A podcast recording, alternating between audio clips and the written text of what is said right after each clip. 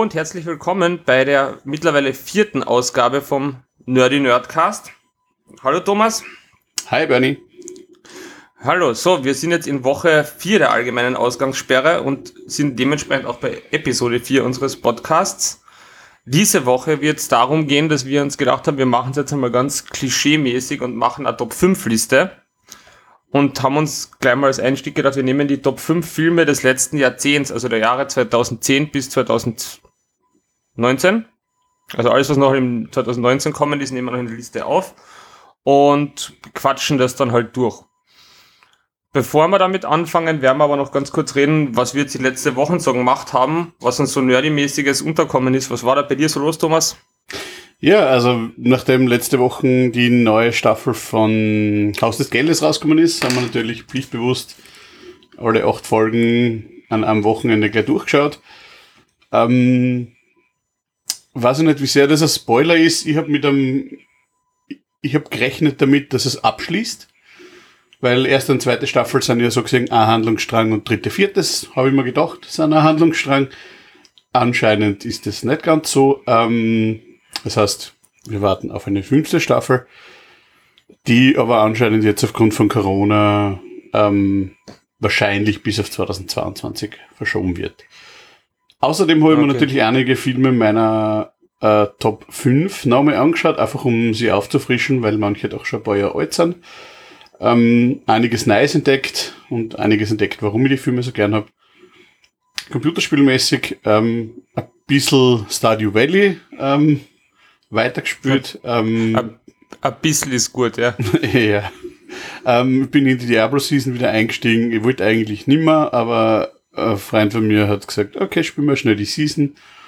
Und da kann ich halt auch schwer nachsagen, wenn ich am Abend daheim sitze. Und Ansonsten nehmen wir teilweise noch ähm, zwei Pubquizzes, die derzeit übers Internet laufen, teil.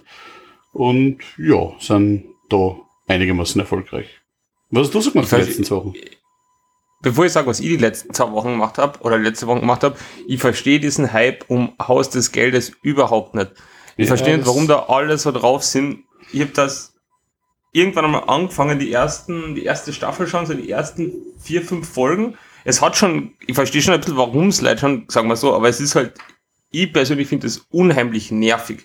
Ich finde die, die Handlung nervig, ich finde die Charaktere nervig und, na, die Handlung ist cool, na, die Handlung ist ganz so nervig, aber die Charaktere nerven mir, weil es ist so irrational, alle Handlungen. Das ist wie so ein komisches Soap in, ein, in einer Bank.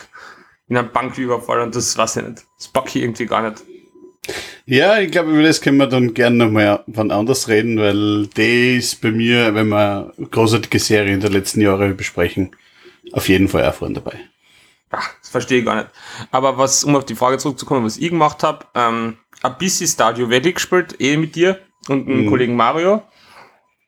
Ähm, wie viel haben wir, glaube ich, gespielt? Sechs, sieben Stunden oder so sind wir weitergekommen was intelligenterweise von mir, was er da neben geschuldet war, dass wir voll Aufräumarbeit leisten müssen, weil ich das Spiel einmal vergessen habe abzuschalten und das über Nacht durchgelaufen ist und dann einfach einmal ein halbes Monat vorkupft ist und unsere Farm komplett verwildert ist dadurch. Das war mal das.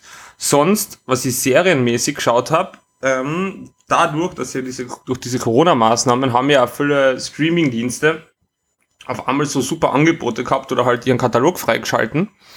Und einer dieser Streamingdienste war Sky X, also Sky, und die haben jetzt Sky Atlantic oder irgendwie sei Sky Cinema oder wie das dann heißt dabei gehabt. Und da habe ich dann Sharp Objects geschaut, die Serie. Falls das jemand kennt, das ist eine Buchverfilmung von der Gillian Flynn. Mit der Amy Adams ist letztes Jahr im August, glaube ich, rausgekommen, oder 2018, sogar im, na, 2018 schon ist das rausgekommen. Und ist so eine Miniserie, acht Episoden lang, danach abgeschlossen. Ein Format, das ich eigentlich irrsinnig gern mag. Und es geht halt im Endeffekt um eine Reporterin, die halt in der Stadt fährt und dort an einen Kindsmord, also in, sie fährt in ihre Heimatstadt und ist dort dann in die, berichtet über die Ermittlungen in einen Kindsmord und trifft halt alte Freunde. Es poppen halt voll viel Sachen aus ihrer Vergangenheit auf in der Stadt. Es ist ein bisschen so in, in die Richtung True Detective, vor allem die Leute saufen dort jeder. Also man wundert sich, wie die von A nach B kommen in der Stadt, weil einfach jeder die ganze Zeit immer sauft. Und sie saufen immer Whisky, sie saufen beim Autofahren, sie saufen einfach, eben wenn sie sich treffen drehen, es wird immer nur gesoffen. Und aber sonst großartig gemacht, großartig gespielt, ein extrem arges Ende, unbedingt bis zu den letzten Post-Credit-Scenes durchschauen, wenn man es schaut, ohne jetzt großartig zu spoilern, es ist wirklich geil gemacht und man denkt sich dann am Ende wirklich, what the fuck. Also schwere Empfehlung. Danke ja. für Nicht-Spoiler, ähm, weil das möchte ich unbedingt sehen. Du hast nur die letzten zwei Tage schon davon erzählt. Ich glaube, das ist das nächste, was bei uns im Programm steht. Ja, es ist super. Ähm, gut, dann steigen wir mal ein. Ganz be zu Beginn unserer Liste kommt jetzt gleich mal ganz, ganz wichtig eine Spoilerwarnung.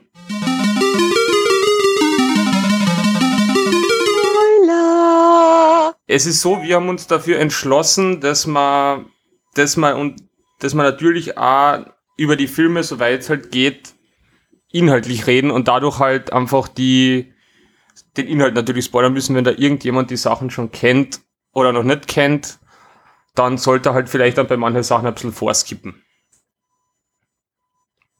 Magst du noch was sagen dazu? Na, also ich glaube auch, das ist, also manche Filme sind ja wirklich schon einige Jahre alt, jetzt auch gerade auf meiner Listen. Ähm, die sollte man, wenn man es unbedingt sehen hätte wollen, schon gesehen haben. Und die wenigsten haben jetzt wirklich Twists drinnen, wo man denkt, ähm, das wäre so, also es ist kein Houdanit dabei in Richtung, ähm, uh, ich äh, spoilere da irgendein Ende, das ähm, ja, den ganzen Film zusammenhaut. Ja, kann also man, ja, wenn man, wenn man sehen. Bei meiner sind schon zwei, drei Twists dabei, die, wo man, wo ich mir damals nicht, oder ein paar Twists dabei, wo ich mir dann gedacht habe, wow, okay, hätte man nicht gedacht was es ja für mich irgendwie ganz spannend macht. Das ist ja so eine Sachen sind ja für mich dann auch Auswahlkriterien gewesen. Mhm. Vielleicht gehen wir ganz kurz noch dazu, warum, wie wir zu dem Ranking kommen sind, was für uns halt da irgendwie, wie wir das jetzt technisch gemacht haben. Also wir kennen die Filme des jeweils anderen nicht, die er gewählt hat. Also ich weiß nicht, was der Thomas für eine Filme hat und du weißt auch nicht, was ich für eine Filme habe. Ja, und wir haben das eigentlich ganz einfach gemacht. Wir haben unsere Liste, ähm, also unsere Top 5 Liste und ein paar Honorable Mentions an besagten Mario von vorher ähm, geschickt und der hat uns gesagt, ob wir was doppelt haben. Und es hat jeweils einen Film auf der Liste gegeben, der doppelt war. Den hat je, dann jeweils einer ersetzt. Das heißt, wir wissen zumindest einen Film, aber nicht mehr. Und ähm, ja, bin, ich bin auch schon wirklich gespannt, äh, warum wir eigentlich, obwohl wir ähnliche Interessen haben, so wenig gemeinsame Filme auf der Liste haben. Aber wie mir das habe zum Anschauen, habe ich halt auch gemerkt, ähm, ich hätte 2013 schon 20 Filme auf meiner Liste gehabt, die richtig gut waren. Von daher, es hat, glaube ich, einfach eine großartige Auswahl gegeben in den letzten Jahren. Und umso schöner, dass wir unterschiedliche Filme gefunden haben. Schauen wir mal, wie wir drüber reden. Das war mein jetzt reden wir eh schon so viel um heißen Brei rum, aber das muss noch gesagt werden. Bei der Auswahl, wo wir auf das Thema kommen sind, haben wir uns gedacht, wow, okay, das wird ja dann doch relativ schwer werden, eigentlich da unabhängig voneinander Filmlisten zu finden, wo man halt sich nicht dauernd gegenseitig in die Parade fährt. Zu meiner eben großen Überraschung war es dann aber wirklich so, dass wir eigentlich dann wirklich komplett unterschiedliche Listen gehabt haben. Was halt aber auch zu einem großen Teil an der wirklich großen Auswahl an sehr, sehr guten Filmen liegt in den Jahren. Magst du einmal ganz allgemein zu deinen Filmen sagen? Wir haben ja so uns ein bisschen vorher schon ein paar ganz kurze Statistiken zusammengeschrieben. Magst ja, du mal zu deinen Filmen was sagen? Gerne. Also, meine Filme, sagen wir so, mein, mein ältester ist aus 2010, mein neuester unter den Honorable Mentions ist, ist aus 2018. Ähm, alle Filme, also inklusive den Honorable Mentions, haben ähm, elf Oscars gewonnen. Also okay. Hm. nicht super unerfolgreich, aber auch nicht super erfolgreich. Insgesamt haben alle Filme gekostet ungefähr 216 Millionen Dollar. Also immer so Produktionskosten ohne Werbekosten. Ähm, das ist zum Vergleich das, was zum Beispiel Hobbit The Desolation of Smaug gekostet hat. Mein ähm, Nummer eins. Bester Film. Genau, alle anderen waren ähm, kostenfrei. Also ich habe sieben andere und natürlich ein Hobbit. Auf Nummer 1. Sieben, Sieben andere sind einfach Handyvideos, die du schnell gemacht hast von irgendeinen Filmen, wo du es nacherzählst. Natürlich, das ist, so kann man die Produktionskosten halt auch ordentlich senken. Alle zusammen haben ähm, eingespielt 1,306 Milliarden äh, US-Dollar. Das ist ungefähr so viel wie Jurassic World Fallen Kingdom eingespielt hat. Also auch wieder als Vergleich ein Film, der so viel eingespielt hat wie alle meine, also zumindest Top 5 zusammen. Und auf Rotten Tomatoes beim äh, Tomato Meter haben, einen, haben wir einen Durchschnitt von 92 und mein schlechtester Film ist 85 und mein bester ist 98. Es ist wie, als ob man so Pokémons gegeneinander kämpfen lassen wird. Tja. Von die Filme. Also zu meiner Filmlisten. Ganz kurz, ich habe natürlich mir nicht so viel in diese Statistiken reingefuchst, wie der liebe Thomas. Aber habe nur Zahlen rausgeschrieben und zwar meine ganzen, meine Filme haben zusammen ein bisschen mehr gekostet als seine, sind eben 290 Millionen Euro gekostet. Das ist ungefähr plus minus so viel wie ähm, Avengers Infinity War gekostet hat. Und sie haben insgesamt also insgesamt 1,17 Milliarden eingespielt. Das ist ungefähr so viel wie der Minions-Film gemacht hat. Und Oscars, warte, das werde ich noch schnell rauszählen, weil das habe ich, sind 1, 2, 5, 6, 6 Oscars haben meine Top 5 Filme gemacht. Lustigerweise haben meine, ähm, na, eigentlich meine Honorable Mentions haben auch nur einen Oscar gemacht. Also was halt aber meiner Meinung nach weniger, generell die Oscar-Anzahl weniger etwas über unsere Filme aussagt, als wie unverlässlich und wie schlecht einfach Oscars sind und wie wenig Ahnung die Oscar-Jury eigentlich hat. Ja, die bewerten halt auch immer wieder mal schräge Sachen und nicht unbedingt das, was unserem Film gefällt. Ähm, Weil sie keine Ahnung haben. Ja, das weiß ich nicht. Sie haben halt eine andere Meinung zu Filmen, glaube ich. Ähm, ja, eine schlechte. Ja. ja, wahrscheinlich. So, ähm. dann starten wir mal den Spaß. Lieber Thomas, bitte die Nummer 5 deiner Liste. Ja, äh, gerne. Ähm, vielleicht erkennt der eine oder die andere ja äh, ein kleines Muster bei meinen Filmen. Aber Nummer 5 ähm, von mir aus 2010. Es handelt sich um einen Film, in dem der Protagonist ähm, einmal was gut kennen hat, das inzwischen gehen, äh, gut kann, aber auf einem Art Redemption Arc ist und zwar, weil einige, ich bin kein großer Western-Film-Fan, aber es waren doch in dem Jahrzehnt einige gute Western. Ähm, unter anderem The Sisters Brothers, dann zwei mit Tarantino. Ich weiß, du magst ihn nicht besonders gern, aber ich habe Hateful Eight und Django Unchained auch sehr unterhaltsam gefunden. Bester Western und bei mir auf Platz 5, in dem Fall von den Coen Brothers, ist True Grit. Okay. Ähm, True Grit, wer ihn nicht kennt. Ich kenne ihn zum Beispiel nicht. Okay, ja. Also aus 2010 eigentlich äh, Film, glaube ich, aus den 60er Jahren. Es ist ein Remake. Es geht um einen, um die Matty, deren Vater erschossen worden ist ähm, von einem ähm, Bösewicht im Wilden Westen, der Tom Cheney heißt, von Josh Brolin gespielt wird. Und sie versucht ähm, in der Stadt, in der sie ist, ähm, jemanden zu finden, der den Tod rächt. Also sie sucht einfach einen Marshall, der für Geld ähm, den verfolgt und zur Strecke bringt. Ähm, ihr ist es wichtig, dass das Ganze rechtens zugeht. Sie hat sehr viel Kontakt und sie redet da immer wieder von einem Anwalt und sie beruft sie immer wieder auf Recht und sie ist ein bisschen nervig am Anfang, weil sie sie versucht mit einem Händler einen Handel zu machen und sagt immer wieder, nein, das ist mir zu wenig, mein Anwalt sagt das und das und das ist mindestens so und so viel wert also man, man, man wird eigentlich, man ist ein bisschen genervt von ihr, aber ähm, sie ist sehr zielstrebig. Sie will es unbedingt machen. Sie findet dann auch ähm, einen Marshall, nämlich Rooster Cockburn, gespielt von Jeff Bridges, ähm, der einfach einen guten Ruf hat. Und der am Anfang sagt, nein, er macht das nicht. Und dann sagt okay, er macht das schon, aber nur für ein bisschen mehr Geld.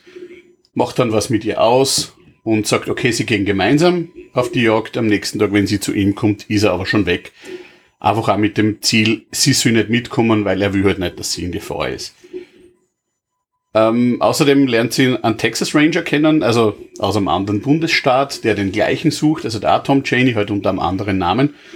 Äh, LaBeouf, der von Matt Damon gespielt wird. Ähm, und der ihn aber festnehmen und nach Texas bringen will, weil er dort einen Senator getötet hat. Das ist ihr nicht recht, weil sie halt will, dass der in dem Bundesstaat, in dem sie sind, zur Strecke gebracht wird und dort für das Verbrechen eben an ihrem Vater zur, ähm, verantwortlich gemacht wird. Die beiden tun sie dann zusammen, also der, der LeBeouf und der Cockburn, die Matty, stur wie sie ist, reitet den beiden nach und holt sie ein. Sie nehmen sie dann auf. Es gibt immer wieder Kleinigkeiten, wo sie miteinander streiten. Dann verlässt der LeBeouf das Dreigespann und nur die zwei ähm, gehen weiter. Und sie wissen auch, dass der, der Tom Cheney, sie einer anderen Bande von Verbrechern angeschlossen hat und dass die insgesamt gefährlich sind.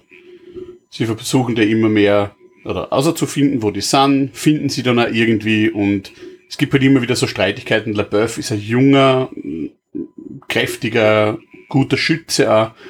Und der Rooster ist halt auch wirklich ein gealterter, der halt von, von dem lebt, wie er früher mal so war. Und man merkt in einer Szene auch, wenn er beweisen möchte, wie gut er schießen kann, dass er halt nichts mehr trifft. Er hat auch nur ein Auge, also eine Augenklappe. Und er ist halt nicht mehr so gut, wie er, glaub, wie er selbst glaubt, dass er ist. Sauft halt auch ein bisschen zu viel. Und man, man kriegt irgendwie so das Gefühl, wenn der das allein verfolgt, kommt der irgendwie nicht ans Ziel wahrscheinlich. Ähm, sie treffen immer wieder mehrere Personen, die ihnen Tipps und Hinweise geben und irgendwie kommt es aber dann vor, als wäre die Spur kalt. Das sagen sie der Matti dann auch und sie wollen eigentlich Retour. Überraschend trifft dann die Matti aber in am Bach ähm, den Tom Cheney, von dem sie nur weiß, dass er eine schwarze Narbe im Gesicht hat und sieht dann eben den Josh Brolin dort stehen und schießt dann auf ihn, verwundet ihn auch, aber tötet ihn nicht. Waffe funktioniert beim zweiten Mal nicht mehr und Tom Cheney nimmt sie mit.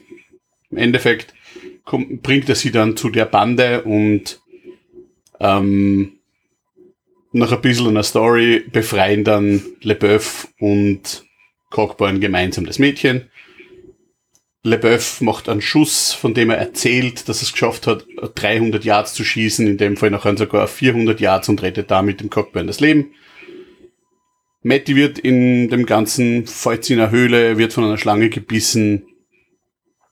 Ähm, und Cockburn versucht sie halt dann zu retten, versucht, mit ihr irgendwie äh, zum Medizinmann zu reiten und man sich dann eigentlich nur zum, am Ende wieder in der Nähe eines Hauses zusammenbricht.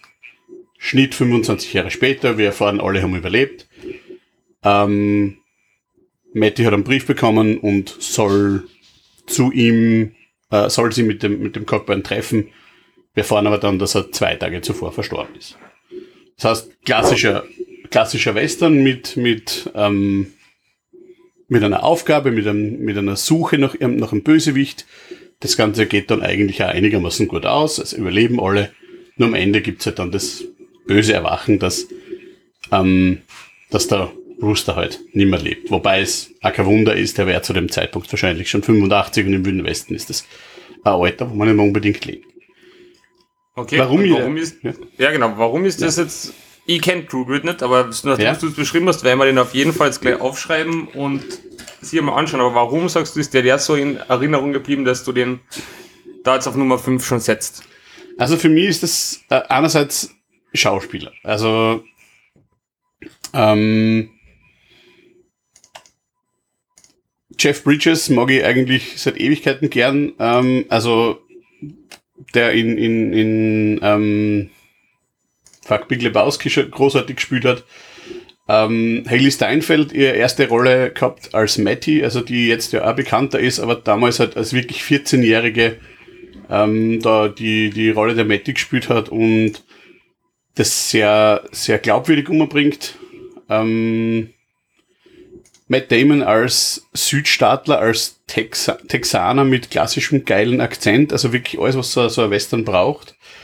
Und wie, wie gesagt, ich bin, ich habe ein bisschen Hassliebe zu Western. Ich bin kein, kein klassischer Westernschauer. Ich mag so die alten Western aus den 60er, 70er Jahren und neu da überhaupt nicht. Aber so moderne Western, die das, das Heldenhafte ein bisschen dekonstruieren, mag ich voll gern. Und da gehört eben für mich Sisters Brothers dazu. Der ist von 2018, ich habe ihn erst letztes Jahr gesehen. Deswegen habe ich ihn nicht eingenommen. weil er noch zu frisch ist. Ähm, Hateful Eight habe ich auch sehr gut gefunden. Django Unchained nicht ganz so, aber ist halt die Mischung aus, aus dem, also Western, Schauspieler und dann dazu, noch dazu äh, Coen Brothers. Also die, die, die schaffen es sogar in einem tragischen, eigentlich schweren und langsamen Film durchaus Witz einzubringen. Das heißt, auch das mag ich an dem Film sehr gern. Bin okay. anscheinend nicht der Einzige, hat zehn Oscar-Nominierungen gehabt, hat aber keinen einzigen gewonnen. Aber zumindest ähm, Haley Steinfeld hätte vielleicht einen verdient, Jeff Bridges hätte auf jeden Fall einen verdient. Also so das Scheitern, alternde, scheiternde, ähm, gute Mensch, der eigentlich allen helfen will, aber dann das Ganze trotzdem nicht schafft, weil er halt einfach körperlich nicht mehr dazu in der Lage ist. Das verkörpert er sehr gut. Und das, die körperliche Gebrechlichkeit, ähm, ja, die wird, die, die, die hätte es auf jeden Fall verdient. Okay geil. Werden wir auf jeden Fall einmal anschauen. Der kommt auf jeden Fall auf meine Listen. Ähm, schauen wir an. Willst du sonst noch was dazu sagen zu dem Film? Zu deiner Nummer 5? Na, aber alternde Sachen werden bei mir noch ein bisschen Rolle spielen. Okay, spannend. Bei mir geht's eigentlich komplett auf die andere Skala der Alterspyramide, wenn man so sagen will. Mein Nummer 5 Film ist Perks of Being a Wallflower. Auf Deutsch heißt er vielleicht lieber morgen. Kennst mhm. du den? Ja. Eine großartige äh, Coming-of-Age-Story. Ist im Jahr 2012 rausgekommen, hat skandalöserweise keinen Oscar gekriegt oder nicht einmal nominiert für irgendwas, weil scheinbar die Oscar-Kampagne von denen ziemlich schlecht aufgesetzt war, sagen wir es mal so. Ähm, für die, die es nicht kennen, es beruht auf einem Buch, das da auch gleichzeitig der Regisseur, der Steven Jobski, geschrieben hat. Und er hat es dann halt da Jahre später selber verfilmt. Das Buch hat er schon viel früher geschrieben, also ist glaube ich schon in, in die 90er rauskommen.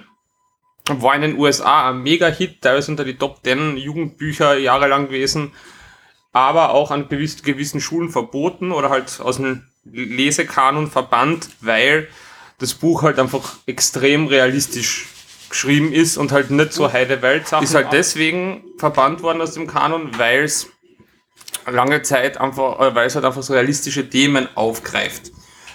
Und eben dann der Steven Chomsky hat das Buch dann selber verfilmt, hat dann Jahre gedauert, bis halt so weit war, bis halt seine Stars und das Drehbuch und alles zusammen gehabt hat und hat das dann eben verfilmt.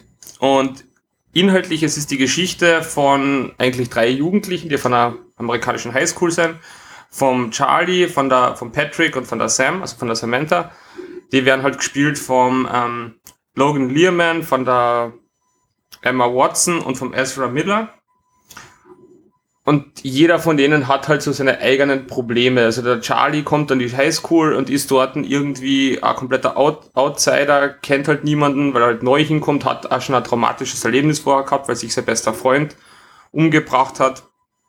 Kommt eben an die Highschool und ist dort, lernt halt an niemanden kennen. Ich glaube, der einzige Mensch, mit dem er die ersten Tage spricht, ist sein, sein Englischlehrer, der von Paul Rudd gespielt wird der einfach wie immer großartig ist und super sympathisch ist und freundet sich dann halt bei einem Footballspiel mit, mit dem dessen Patrick an und seiner Stiefschwester, der Sam. Und die sind dann halt so quasi so ein Dreiergespann und da leben dann halt alle möglichen Sachen. Also einmal ist er halt auf einer Party, wo sie ihn halt mitnehmen, ist er halt an, an Hash Brownie und wird, wird halt auf einmal voll outgoing und redet dort mit Leuten und das passieren dann halt einfach, es ist halt relativ schwer, das jetzt so zusammenzufassen, es passieren dann halt auch ganz ein Haufen Geschichten, wo halt du einfach dann immer merkst, okay, jeder von den Charakteren hat halt so seine Probleme. Also der Charlie ist halt eben sehr zurückgezogen und sehr schüchtern, taut halt durch diese Freundschaft immer mehr auf, hat dann aber immer wieder Flashbacks auf Dinge, die ihm vorher passiert sind, also an seine Tante vor allem, wo dann am Ende ein ziemlich arger Reveal kommt, was da wirklich passiert ist mit dieser Tante. Und da der Patrick zum Beispiel ist eigentlich, kommt man dann später im Verlauf der Geschichte darauf homosexuell und hat da was mit einem Top-Footballer von der Highschool, was dann halt auch nicht so gut ausgeht. Also das sind halt immer diese, diese Sachen, die, die dann ineinander greifen. Die Sam hat immer, ist, obwohl sie eine liebe und bestrebte und super Person ist, hat immer schlechte Erfahrungen mit Männern gemacht, ist, hat da so Missbrauchsvergangenheit. Und irgendwie retten die drei sich halt übereinander, also miteinander über diese Sachen hinweg und Es ist eine irrsinnig sympathisch, bodenständig erzählte Geschichte, die einfach total, einfach eine viel gut Sache hat, obwohl sie halt so ernste Themen wie eben Drogen, teilweise Drogen, teilweise Depression, Selbstmord und sowas alles aufgreift. Unterlegt alles von einem absolut großartigen Soundtrack. Also es, es gibt eine Szene, da fahren sie durch einen Tunnel und sie, die Emma Watson steht hinten auf der Ladefläche von dem Auto und hat, hat, steht halt so Arme ausgestreckt da, lässt sich den Fahrtwind ins Gesicht blasen. Und dazu ist halt von David Bowie Heroes als Soundtrack, was einfach irrsinnig geil rüberkommt.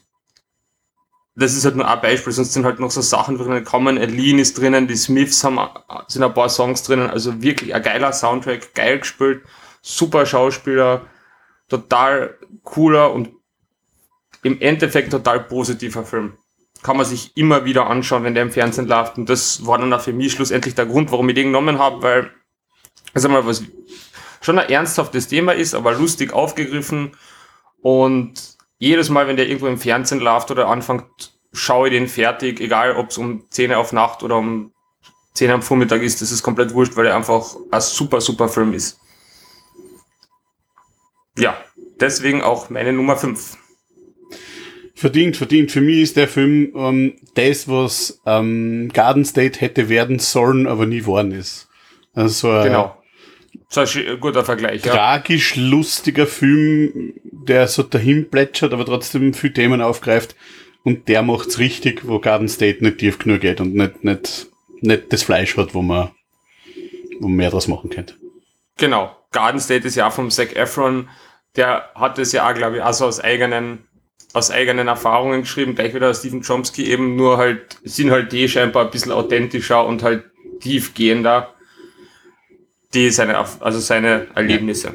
Aber wie gesagt, ich, ich liebe den Film und ich liebe lieb diese, die Schauspieler, die Charaktere, die sie spielen, weil halt jeder für sich Eigenarten hat, die einfach, die jeden einfach super sympathisch machen. Und man denkt sich oft bei dem Freundeskreis, wäre man einfach gern, weil sie einfach auch so lieb und nett zueinander sind. Sie haben da natürlich auch Krisen zwischendrin, aber es ist einfach großartig. Wer jetzt ja. übrigens in sein Handy einschreit, Zach Braff, nicht Zach Efron. Zach Braff, habe ich Zach Efron gesagt? Ja. Ah! Ja, macht nichts. Aber ich kenne das zu genug, wenn, wenn man irgendwie beim Podcast zuhört und man weiß, man, man weiß, wer es ist und sagt einfach den falschen Namen.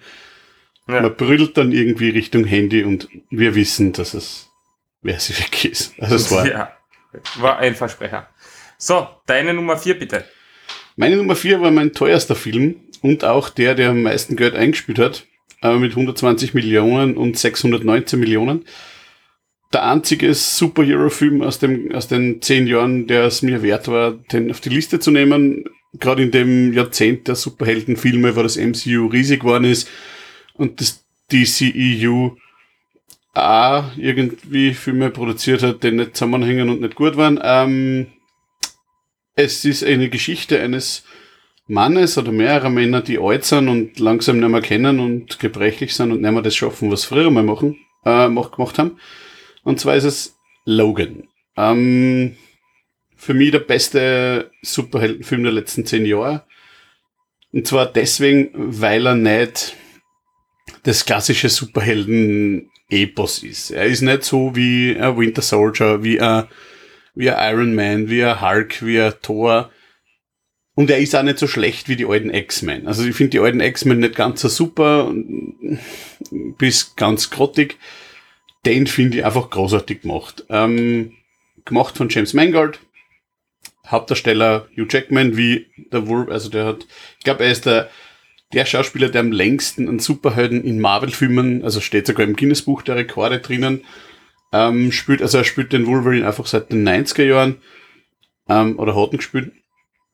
Patrick Stewart als Professor X. Ähm, Stephen Merchant spielt mit ähm, Russell Grant. Großartige Besetzung. Ähm, und es geht halt darum, dass die, dass, also wir, ich glaube, es spielt 2029, hat auf jeden Fall um den, um, um das Jahr. Und irgendwie seit 25 Jahren sind keine X-Men oder keine Mutanten und Mutantinnen mehr geboren worden, die, die noch leben. nämlich die beiden.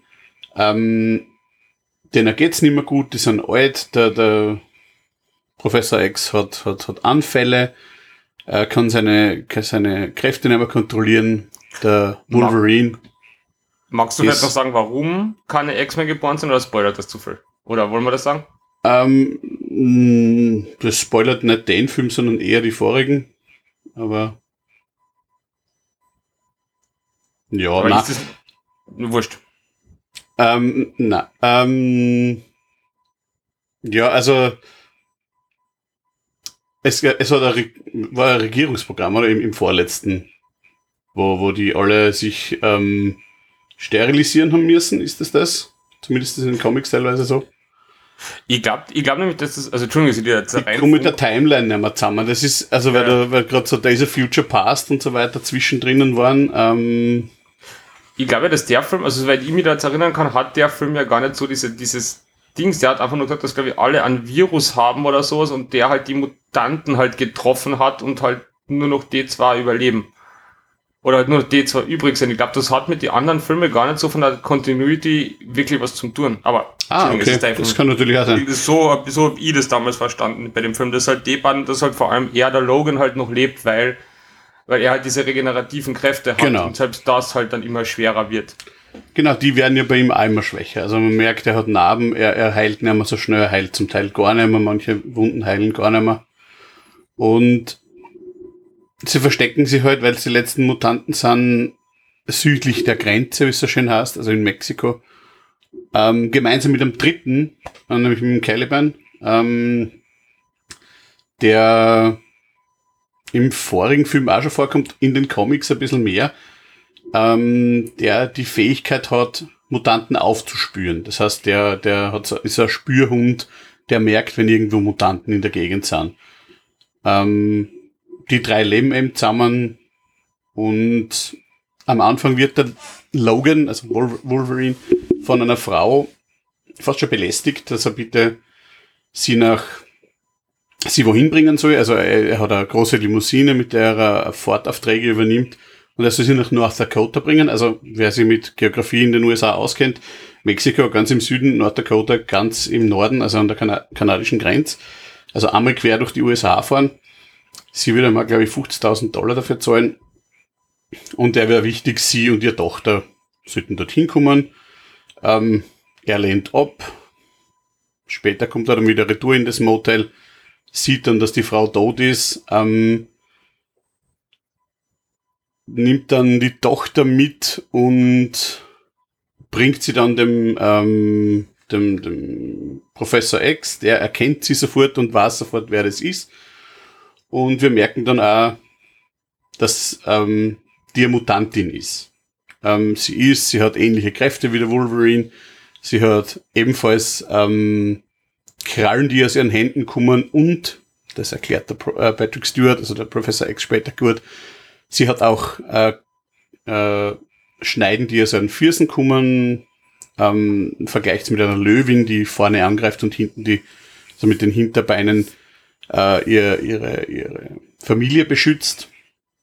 Und wir sehen dann aber auch gleich einmal, dass sie nicht die einzigen sind, die äh, eben auch immer noch auf der Suche nach Mutanten sind, sondern ähm, es kommt eine ganze Partie, nämlich der Pierce, ähm, der ähm, genet also äh, genetisch engineierte Hand hat, also die Roboterhand ist, also man merkt, auch der ist nicht ganz normal irgendwie, sondern ähm, der sucht sie auch und der versucht die halt, wir, wir lernen das im, im, im Rahmen des Films, ähm, wieder einzufangen. Wir lernen im, im Laufe der Handlung halt auch, dass das keine von Geburt an Mutanten sind, sondern dass die, oder schon von Geburt an, aber dass die gezüchtet worden sind, nämlich in einem, in einem, ähm, in einem Labor in Mexiko von, vom Sander Rice, der auch in den Comics so das große Böse ist, äh, und der versucht einfach super ähm, Soldaten zu, zu züchten. Und sie hat eben die gleichen Fähigkeiten wie der Wolverine. Das sieht man dann auch gleich am Anfang in einer großartigen Kampfszene. Ähm, was mir auch gefällt an dem Film ist, dass er R-rated ist. Das heißt, das ist wirklich einer. Man sieht Blut, man sieht äh, Gewalt, man sieht Sachen, die gerade bei einem Wolverine-Film eigentlich herkehren. Der hat Schneiden, der hat, der hat Messer als, als Waffen, so gesehen. Wenn man da nicht wirklich Blut sieht und nicht wirklich Sachen spritzen sich, dann, dann hat man den, den Film eigentlich daneben gehabt. Und gerade in dem Film ist es so, das ist wunderbar gemacht, also wunderbar im Sinne von, man sieht's, also es wird nicht kurz vorher weggeschnitten, sondern man sieht, wie die Krallen durch Gesicht gängen, durch, durch den Körper gängen. Ähm, das kehrt eigentlich her, gerade bei so einem Film. Die ganzen, sie, sie entschließen sich dann, dass sie die Laura, wie sie heißt, ähm, quer durch Amerika fahren. Der Caliban wird dabei vom Pierce, ähm, der von Boyd Holbrook gespielt wird, ähm, gefangen genommen und eben als Spürhund für Mutanten eingesetzt, nachdem es nur mehr die drei gibt, oder zumindest nicht mehr viele, ist ganz klar, ähm, welche Spur das er aufnimmt und geht halt denen nach und sie verfolgen halt. Es ist ein Roadtrip-Familienfilm fast ein bisschen, ähm, weil die drei sind ein bisschen wie eine Familie, der, der Professor X als Opa, der, der Logan als Vater, die Laura als Tochter, weil sie halt auch die gleichen Fähigkeiten hat wie er. Ähm, und sie versuchen halt quer durch, durch Nordamerika zu fahren, bis, bis an die kanadische Grenze. Der Logan kommt dann drauf, dass sie das eigentlich aus einem X-Men-Comic hat, nämlich die genauen Koordinaten, wo sie hin muss, zumindest glaubt er das.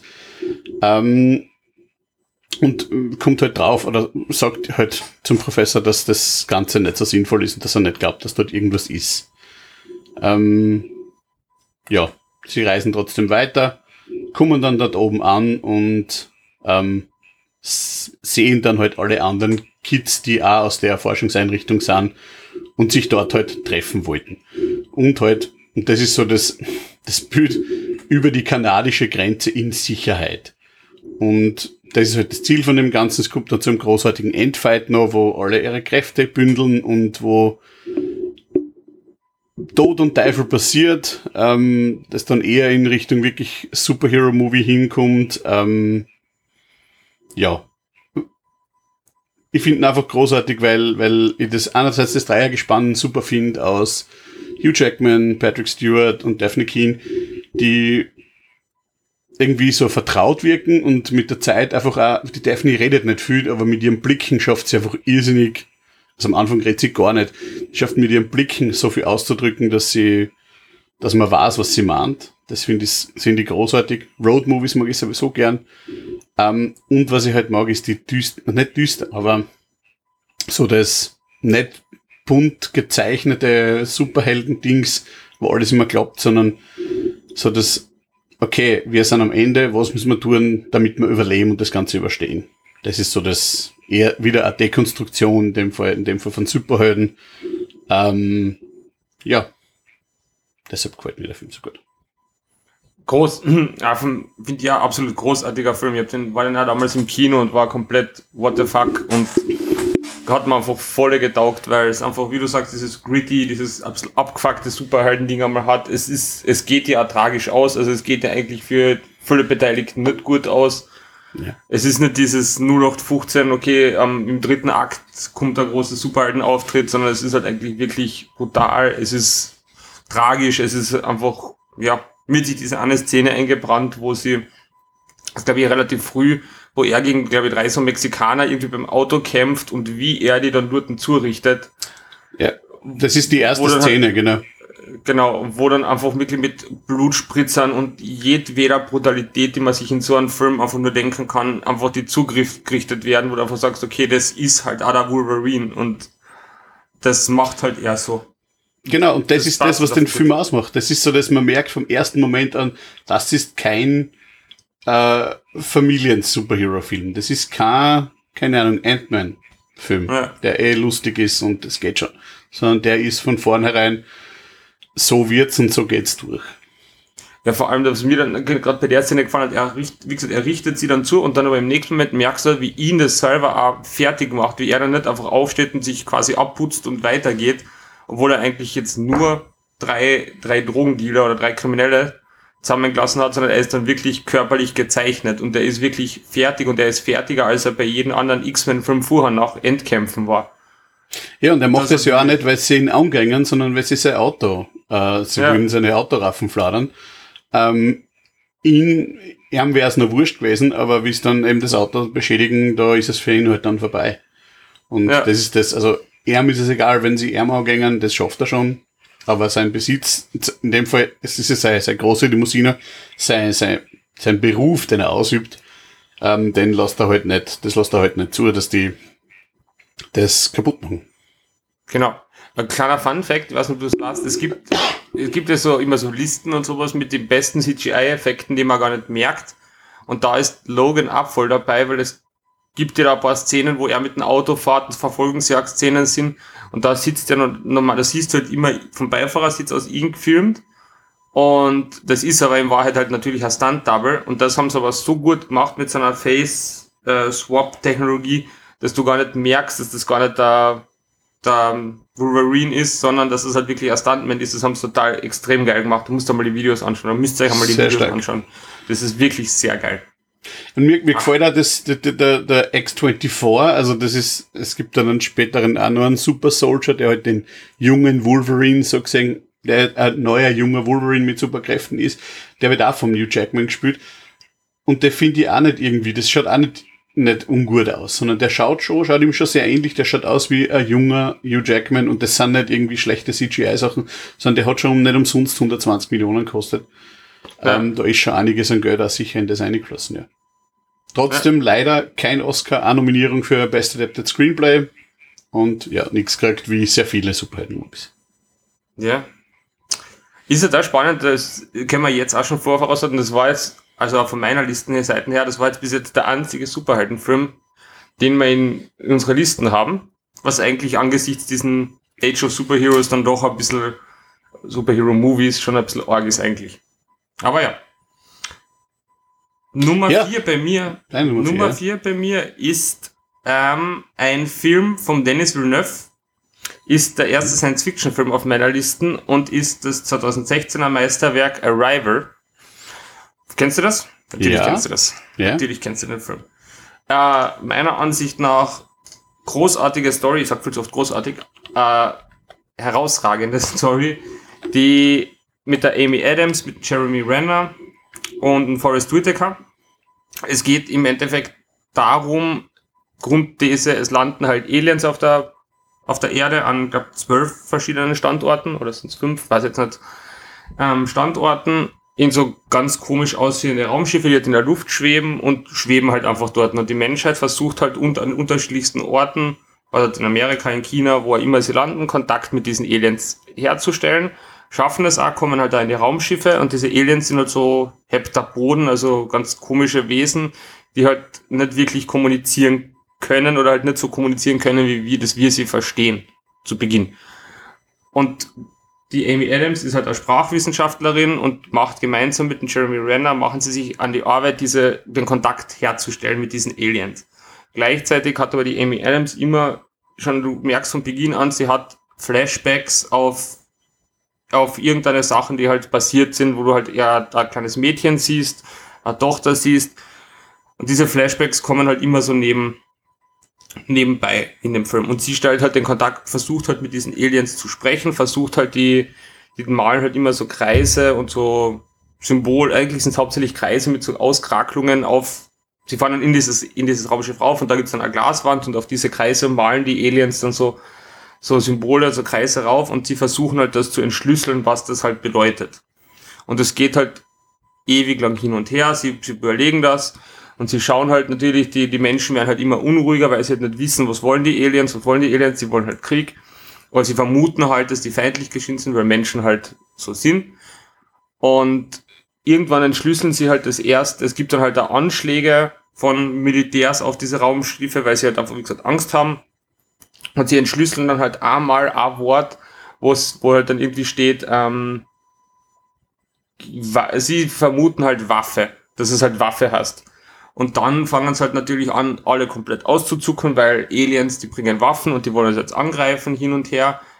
Und in einem letzten Versuch holen die dann noch andere Infos raus und können noch weitere Worte entschlüsseln, kommen halt drauf, dass es nicht Waffe hast, sondern Werkzeug.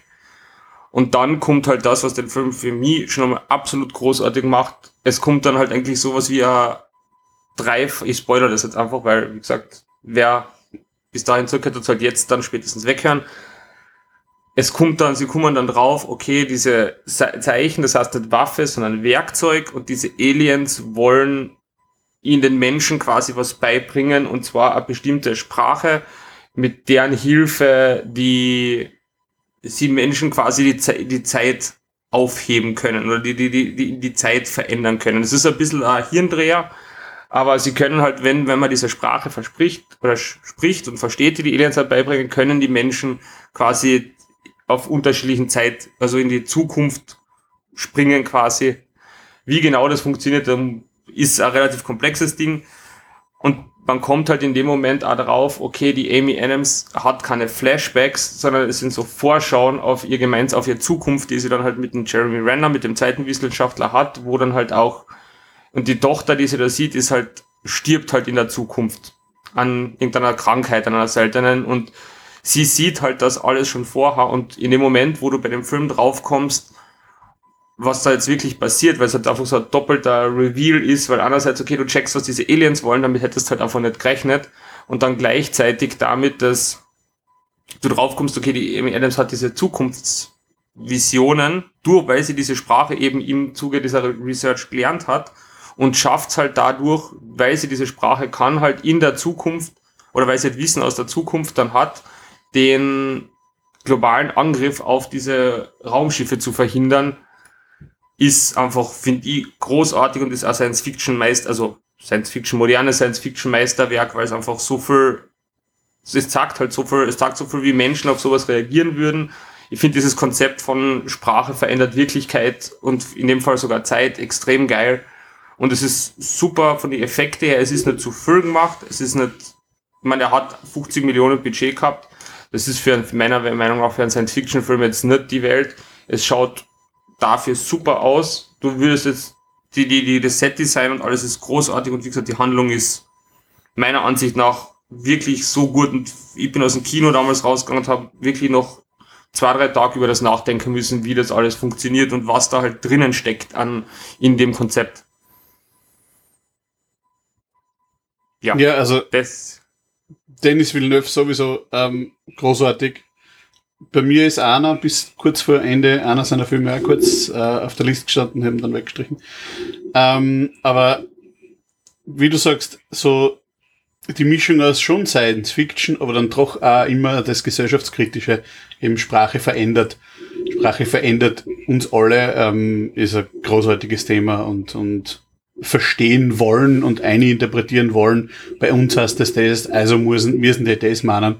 Das ist so ein Ding, das gerade ähm, heutzutage auch im Internet oder mit Kommunikation irrsinniges Thema ist. Und da hat der Film ein irrsinnig großartiges Thema aufgegriffen und ist gut bearbeitet.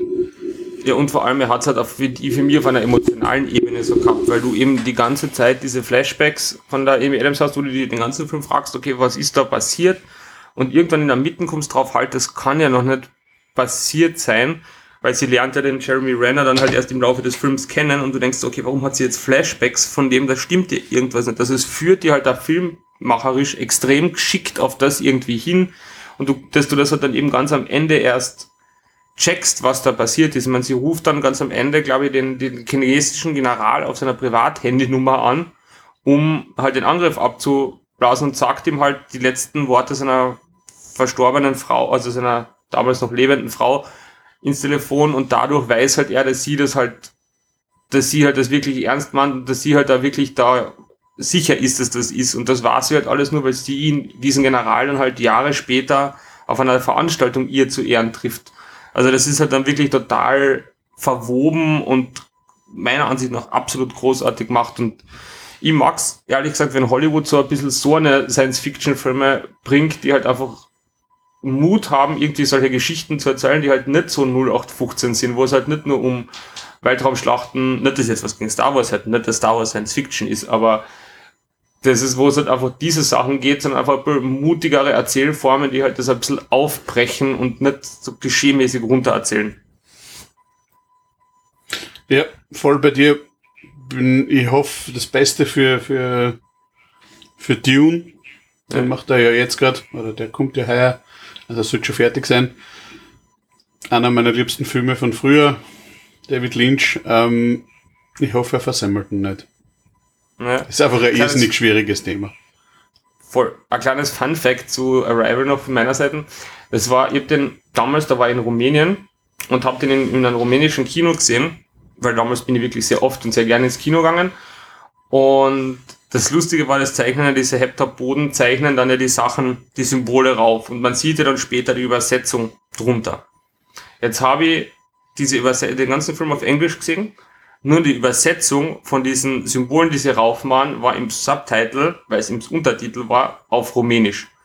Das heißt, ich habe das, und ich habe wenig bis gar kein Rumänisch können, schon gar nicht die Sachen, die sie da hingeschrieben haben. Jetzt habe ich diesen Film erst überhaupt nicht gecheckt, weil ich diese Übersetzung von den Symbolen durch die rumänischen Untertitel nicht verstanden habe. Und weil das halt nicht die eingebrannten Untertitel waren, sondern die, die adaptiven. Und deswegen habe ich dann einfach noch einmal länger gebraucht und gesagt, was? Hä? Wie funktioniert das jetzt? Weil das einfach von der Übersetzung her so mies war. Weil vor Aber- allem auch das, das ganz was Wichtiges ist in dem Fall eben, Genau. dass man weiß, was das heißt. Und wenn man es dann nicht weiß, dann ist das sicher noch verwirrender, das auf jeden Fall. Genau. So, aber genug von Arrival. Deine Nummer, was hast du jetzt? Vier? Drei? Na, drei. Also meine Nummer drei. Erstmals geht's nicht um einen Mann oder so, der, der ähm, mal was Besseres war, sondern es geht um eine Frau. Äh, der Film ist erst 2017 und wir kommen da wieder weg von Science Fiction hin zu derber Realität. Und zwar ist es ähm, Three Billboards Outside Ebbing, Missouri. Ähm, Habe ich auch noch immer nicht gesehen. Geil. für mich einer der, ähm, ist nicht umsonst auf Nummer drei, aber insgesamt einer der besten Filme der letzten Jahrzehnte, glaube ich. Ähm, er ist jetzt nur auf Platz drei, weil in dem Jahrzehnt einfach andere großartige Filme waren. Francis McDermott, Sam Rockwell, einfach, also die haben nicht umsonst beide den Oscar gekriegt. Zusätzlich Woody Harrelson, ähm, gut, Peter Dinklage, ähm, war halt da mitten gerade in, in, in, also man hat ihn aus Game of Thrones kennt, von daher war das ein bisschen ein komisches, komische Rolle, die er spielt. Aber großartig umgesetztes Drama eigentlich. Es geht darum, dass die Tochter von Francis McDermotts Charakter Mildred äh, also ermordet worden ist und vergewaltigt worden ist und sie sie alleingelassen vorkommt. Ihr Mann hat sie verlassen, beziehungsweise sie sind getrennt, weil er, er halt doch ein bisschen Sie waren beide nicht die feinsten, sagen wir so. Ähm, sie mietet daraufhin drei, eben die Three Billboards Outside Ebbing, Missouri, drei große Werbetafeln außerhalb des kleinen Ortes und auf die lässt sie einfach plakatieren ähm, in, also knallrot und in, ich glaube, weißer Schrift oder schwarzer Schrift, bin mir jetzt gar nicht mehr sicher. Es steht drauf, auf dem ersten steht Raped while dying, auf dem zweiten steht drauf Still no arrests und das dritte ist dann eigentlich das, warum, warum die Geschichte entsteht. How come Chief Willoughby? Chief Willoughby Mhm. ist eben der, der Chief der Polizei, gespielt von Woody Harrelson, und dem wird, wirft sie eben vor, dass er nichts tut dagegen. Er interessiert sich nicht für den Mord und er tut nichts und warum, er ist halt schuld, dass der noch nicht gefasst ist. Ähm, sie verleiht dem auch sehr, sehr ähm, stark Ausdruck. Also sie hat, sie benutzt großartig viel Schimpfwörter. Sie ähm, in ihrer insgesamten Ausdrucksweise ist sie sehr aggressiv. Man merkt den Hass und den und das Ganze, äh, das sie der Polizei entgegenbringt. Man merkt aber auch, dass das, was sie macht, sie zu einer natürlich sehr einsamen Person macht.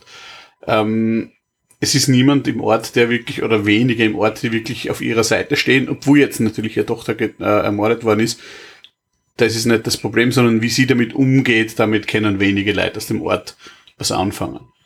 Ähm, und am verständnisvollsten für die ganze Geschichte ist, und das ist so das, was, was, ähm, was sie immer am Anfang halt immer mehr außerkristallisiert, ist der Chief selbst. Also der ist, der bringt ihr am meisten Verständnis noch entgegen und ist sehr freundlich eigentlich zu ihr. Und wenn sie miteinander reden, wird es mit der Zeit auch immer freundlicher. Also am Anfang beschimpft sie noch richtig heftig. Später dann merkt man, dass sie eigentlich einen sehr freundschaftlichen Dialog führen und er erklärt ihr auch, dass er tut, was geht, aber es geht halt nicht mehr.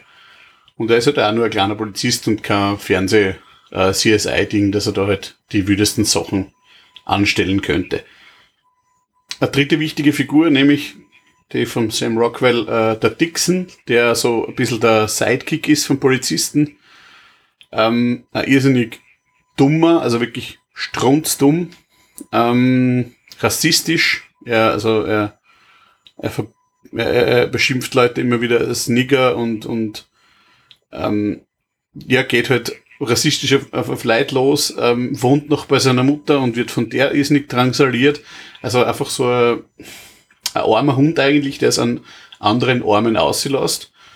Ähm, oder an, an, an Leuten, die er, die er, die er als minder befindet, an denen lässt das aus und, und hebt sich dadurch selbst ein bisschen. Ist er als Polizist ähm, komplett an der falschen Stelle, wie man auch merkt. Also seine Amtshandlungen, wenn man es so nennen mag, sind derbst und sind halt auch verletzend und er nimmt sich halt Sachen aus, die halt überhaupt nicht gehen.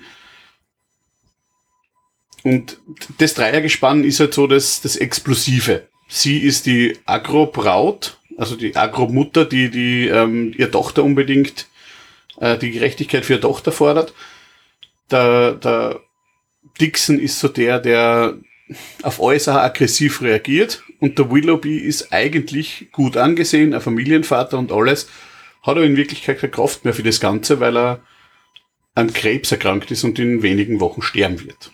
Ähm, mhm. Das heißt, er versucht, was geht, kann aber schon gar nicht mehr. Und wir erleben dann auch während einem letzten Gespräch mit der, mit der Mildred ihr alles nochmal erklärt, was er zu, zu tun versucht und halt auch sagt, er hat dort, was er hat dann, was er, was er dann hat können. Und er findet halt, dass die Billboards ein bisschen viel sind. Daraufhin verbringt er noch einen wunderschönen Tag mit der Familie, geht in den Pferdestall, setzt sich einen Sackel auf, auf dem drauf steht, bitte nicht overtun, bitte einfach die Burschen anrufen und er schießt sie. Mhm. Ähm, Zach. Zach. Und das, wir sind in der Mitte vom Film. Also wir sind noch nicht einmal, wir sind, das ist so der, der Turning Point, kann man sagen, war das Ganze dann, also wo der Willoughby weg ist, der die Seiten irgendwie getrennt hat, den man Anfang, am Anfang eigentlich als, als so, das ist der Ungute, das ist der böse Polizist, der nutzt das auf. Wie er sich selbst umbringt, spätestens da ist er eigentlich der, wo man sagt, der war so das, das Gute im Film. Ähm, weil nachher merkt man einfach, dass alles im Bochowi geht.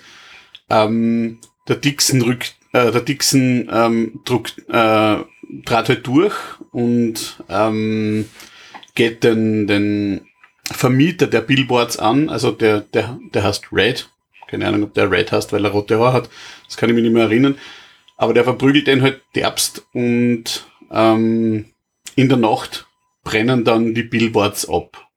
Die Mildred mhm. glaubt, das war der Dixon fährt daraufhin mit Molotow-Cocktails bewaffnet zur Polizeistation und zündet die Polizeistation an, unwissend, dass aber der Dixon gerade drinnen ist. Das heißt, der war gerade noch drinnen, kriegt das am Anfang gar nicht mit, ähm, weil der Kopfhörer drinnen hat und alles, rettet sie dann aber aus sie ähm, und schafft es dabei auch die Fallakte, an der er gerade arbeitet hat, nämlich die Fallakte der Tochter der Angela, ähm, mit auszunehmen. Also die wird nicht zerstört. Er hat, er wird daraufhin, ähm, wird er auch entlassen, weil halt das rauskommt, dass er den Red verprügelt hat von seinem neuen Vorgesetzten, der für ihn noch derber äh, Afroamerikaner ist und der, ähm, der ihm jetzt sagt, was er zu tun hat. Das, damit kann er noch weniger was anfangen. Ähm, das Wichtige also die, die, bis dorthin glaubt die Mildred immer noch, dass die Billboards von, von ihm ähm, anzünden worden sind. Der Peter Dinklage spielt dann äh, eben die Mini-Rolle vom James, der ihr dann, äh, der Mildred dann äh, ein Alibi gibt und sagt, hey, äh, wir sagen einfach, wir haben ein Date gehabt und das äh, bietet er an für ein echtes Date. Sie gehen dann auf ein Date treffen dann ihren Ex-Mann und der beichtet ihr, dass er die Billboards anzünden hat, weil er das Ganze einfach nicht mehr hören kann, weil ihm das nicht mehr interessiert. Er will endlich vergessen können. Ähm, okay. In der gleichen Zeit merkt man, dass der Dixon ein rassistischer, dummer, einfältiger Mensch langsam selber versucht, ähm, ähm, Nachforschungen in dem Fall anzustellen und in einer Bar, in der er sitzt, auf einmal wie ein Herd, der äh, von einem Verbrechen erzählt, das so ähnlich war oder das so klingt, als wäre es die, die, ähm, die Vergewaltigung und Ermordung von der Angela gewesen. Beginnt drauf in einer Rauferei, kratzt den anderen im Gesicht, dass er die DNA hat. Ähm, also ist gar nicht so dumm, sondern hat denkt an solche Dinge, ähm, ist, es stellt sich aber aus, dass das die falsche DNA ist. Das heißt, der ist zwar Vergewaltiger höchstwahrscheinlich, oder mit Sicherheit, ähm, aber es ist nicht die, äh, der Verbrecher von, von der Tochter. Der Dixon erzählt es dann der Mildred und am Ende, es endet dann eigentlich mit einem Aufbruch. Die beiden, die sie den ganzen Film über nicht wirklich oder gar nicht mögen haben, sitzen gemeinsam im Auto fahren zu dem hin, von dem sie die DNA gehabt haben oder von dem sie wissen, der eben der Vergewaltiger ist, mit einer Waffe im, im Kofferraum. Und es geht so irgendwie aus in Richtung, wir sehen dann schon, was wir tun, wenn wir dort sind. Also sie wissen selber noch nicht, sie planen irgendwie, ein, sie reden drüber, ihn, ihn was heimzuzahlen, ihn zu ermorden, aber dann auch wieder nicht. Und sie sind sich halt nicht hundertprozentig sicher, was sie machen, wenn sie es dann wirklich sehen. Ähm, und irgendwie wollen sie dann auch noch weiter wahrscheinlich den Mörder von der Angela suchen. Das endet so in einem Aufbruch, das wäre dann eigentlich ein zweiter Teil, wobei das den, den ersten Teil einfach zerstören wird. Ähm, aber es endet so mit einer Mischung aus Hoffnung, weil sie haben ja was, an dem sie sich halten können, aber in Wirklichkeit auch tiefster äh, Hoffnungslosigkeit, weil sie haben irgendwen, der irgendein Verbrechen begangen hat und wenn sie halt nichts tun, dann tun sie halt dem was an. Und Okay. da, da ist Also halt das Chaotic Richtung- Evil. So ein bisschen in Richtung Selbstjustiz danach. Genau, also der, man, er war einmal Polizist, sie ist sowieso aggro und will irgendwie was machen. Äh, sie das chaotische Evil, er das dumme, rassistische, einfältige, böse eigentlich auch, dass sie langsam ein bisschen bessert. Man mag ihn am Ende immer noch nicht wirklich, aber er bessert sie ein bisschen. Ähm, die gehen zusammen äh, und versuchen an, an Vergewaltiger zu stellen, wie er immer das ausschaut. Und das ist, äh, also da weiß man schon gar nicht mehr, wenn man in dem Film am Ende noch, noch mögen soll. Am Anfang war es ganz klar, man hat zur Francis gehalten, man war irgendwie gegen die Polizei eingestellt und in Wirklichkeit ist der liebenswerteste oder der freundlichste Mensch der ganzen, des ganzen Films ist eigentlich der Chief, der sie nach, ich glaube, in der ersten Stunde umbringt. Und ja, so das, das Ausweglose, das, es gibt nicht immer eine Lösung für das, was ich haben will. Und ähm, spielt eben in Missouri äh, immer noch zutiefst rassistischer oder zum Teil sehr rassistischer Staat äh, im Süden der USA, wo das einfach, was Filme gibt, Dokumentationen und halt auch Berichte aus dem, aus dem täglichen Leben, dass Rassismus einfach nur dazugehört. Und der, der, der, der Ding sagt das auch, der, der Willoughby sagt das auch in einem, in einem in einem Gespräch mit den beiden, wenn man alle rassistischen Cops in Missouri äh, entlassen würde, dann hätte man keine mehr. Äh, und das sollte irgendwie lustig sein. Ist es aber nicht. Ähm, also Ja, ich finde das, so, so tragikomisch irgendwie. ja, also es ist, es, es wird zum Teil kritisiert als das verharmlost das Ganze, aber ich finde, dass es nicht verharmlost. Das ist, das stellt einfach sehr vieles an Realität dar, was, ähm, ja, was dort immer noch gelebt wird und man versteht ihren Haus gut, man versteht in Dixon irgendwie, dass er sie mausern möchte und trotzdem noch was aus seinem Leben machen möchte und man, man, man kriegt da mit, dass er das, dass er das von daheim mitkriegt, also seine Mutter ist, ähm, ja, äh, der hassenswerteste Charakter im ganzen Film und ja, es ist ein, ein schön gefilmt, mit grauslicher Sprache, die wirklich dort herkommt, wo sie ist, nämlich im tiefsten ländlichen Missouri. Ähm, ja. Und deshalb finde ich den Film hat zu Recht ähm, eben zwei Oscars gewonnen für eben die Darstellung von Francis McDermott und von Sam, Sam Rockwell. Ja, großartiger Film. Und bester Film für mich aus 2017. Geil. Muss ich mal anschauen, werden wir auf jeden Fall verlisten tun. Habe ich aber, glaube ich, eh schon ewig lang drauf, aber bin bis jetzt noch nicht zum Anschauen kommen. Mein Nummer drei damit man da weiter, weitergeht. Ähm, meine Nummer drei ist aus dem Jahr 2010. Hat, ist glaube ich der Film auf meiner Liste, der die meisten Oscars gewonnen hat. Nämlich drei. Und ist, also hat adaptiv, adaptiertes Drehbuch, beste Musik und bester Schnitt, was eigentlich überhaupt nichts meiner Meinung nach über den Film aussagt. Und ist das Screenplay, Screenplay ist von einem meiner absolut liebsten Autoren geschrieben worden, nämlich von Aaron Sorkins, der auch schon The West Wing und The Newsroom geschrieben hat. Falls es jemand noch nicht kennt, ganz, ganz große Empfehlung, The West Wing. Und es ist The Social Network von David Fincher ist die, kennst du den Film, oder? Natürlich, ja. Natürlich. Es ist schön, dass du immer natürlich sagst, ich kenne schon zwei von deinen drei Filmen nicht und du kennst jeden. Ja, der, der war halt auch sehr in den Medien. Also, äh, warum ja. das Thema nicht? Das ist ja das. Genau, genau das Thema geht halt, für den ihr es nicht kennt, es ist halt im Endeffekt die Geschichte von, wie der Mark Zuckerberg Facebook erfunden und groß, also groß gemacht hat. Wobei halt ist nicht, der Film nimmt halt für sich einen Wahrheitsanspruch an. Es gibt halt unterschiedliche Quellen, die sagen, es ist schon sehr realistisch und es gibt welche, die sagen, es ist nur zu 40 Prozent realistisch. Also das hängt halt dann immer davon ab. Der Mark Zuckerberg selber hat, glaube ich, nicht wirklich erfreut mit dem Film, weil er in dem Film als komplettes Arschloch rüberkommt, was ich jetzt nicht beurteilen kann, ob das wirklich so ist, was man halt vom Herrn Zuckerberg so öffentlich liest und mitkriegt, könnte es schon irgendwie hinkommen. Ähm, aber auf jeden Fall Regie, David Fincher, sowieso einer der großartigsten Regisseure meiner Meinung nach. Man, Sieben, Fight Club, einfach wirklich großartige Sachen macht und erzählt halt im Endeffekt die Geschichte mit ähm, Jesse Eisenberg spielt den Mark Zuckerberg. Dann noch in weiteren Rollen ist noch da Justin Timberlake, der den äh, Sean Parker spielt, den Napster-Gründer, der dann auch einen Teil in der Geschichte hat. Da Andrew Garfield spielt noch den den Freund, anfänglichen Freund von Mark, von Mark Zuckerberg, die zusammen das aufbauen. Und es sagt, fängt halt eigentlich wirklich damit an, die Geschichte, die wäre jetzt in der Breite, weil das kann man sich dann eh nachher schon erzählen, fängt halt im Endeffekt damit an, dass der Mark Zuckerberg halt einfach von einer Frau gekränkt wird und verlassen wird mit den Worten, du bist einfach ein Arschloch und ich lass dir jetzt sitzen.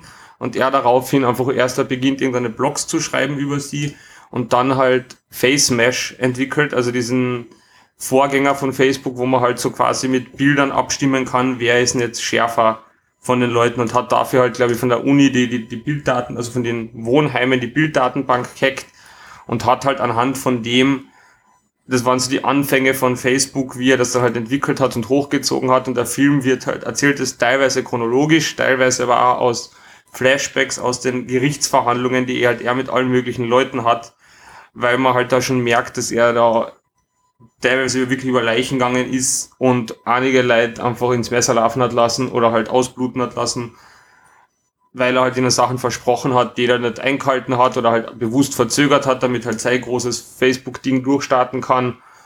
Und wie er dann halt auch seine ehemaligen Freunde und Weggefährten einfach stückweise aus der Firma rauskickt, bis halt nur noch er allein drinnen ist. Für mich wie alle David Fincher-Filme penibel gemacht. Also mit Liebe ins Detail. Meine Lieblings-David Fincher-Anekdote ist, ich glaube, das ist bei House of Cards einmal, wo irgendjemand am Set eine Lampe verrückt und das Licht wegnimmt, einfach zum zu schauen und der David Fincher geht rein und sagt, hey, die Lampen da hinten im Eck fällt. Also genau so ist der Film halt gemacht. Das hat dieses typische David Fincher Look and Feel, die, wie die Optik ist, ein bisschen immer klaustrophobisch, kalt, aber, und halt da genauso erzählt, schauspielerisch auch super, der Jesse Eisenberg spielt dann den Mark Zuckerberg mit einer Brillanz. Und ich finde der Film halt allein deswegen wichtig, weil Facebook halt über die letzten zehn Jahre doch eines der beherrschenden Medien, wenn man so nennen mag, war. Und deswegen finde ich ja der Film gerade am Beginn der Dekade einfach auch cool, weil er halt einmal das, die Anfangstage noch einmal zeigt und dann halt einmal sagt, was aus dem allem wie, geworden ist und wie das angefangen hat. Und deswegen meine Nummer drei auf der Liste. Auf jeden Fall also, gut. Also großartig, wie er, wie er die ganze Hacker- oder Programmierer-Szene von damals beschreibt. In der Szene im, im Haus. Ähm, nie wirklich programmiert, aber, aber so das, wo man, wo man er den Tunnel erklärt und wo die alle halt ganz, ganz schräg drauf sind und halt programmieren bis zum Umfallen. und wie du sagst, das über Leichen gehen, die Winkel, Winkelwoss-Brüder waren das, oder Twins, die ja. über dir halt einfach, die, die ja später, also die, die es ja wirklich gegeben hat und die ja wirklich das mitentwickelt haben, wo es ja wirklich dann, ich glaube, das ist dann außergerichtlich verglichen worden, ähm, das ist großartig. Und ich finde es auch super, dass der Jesse Eisenberg einen, einen guten Charakter spielt. Also, also an, nicht an, an, an liebenswerten, sondern an, wo, wo er den er gut spielen darf, weil, weil da waren in den letzten Jahren ein paar Filme dabei, wo er in Lex Luthor zum Beispiel gespielt hat. Ähm, hm, das tut einem halt nicht gut, aber der Film hat, äh, das, das ist, naja, beim Lex Luthor, wo er den Lex Luthor gespielt hat, da gibt's ja die, die Theorie, dass er halt den Lex Luthor deswegen spielen hat dürfen, weil er da den Jesse Eisen, also den Mark Zuckerberg gespielt hat und dass die ja wollten, dass er es ungefähr eh so anlehnt.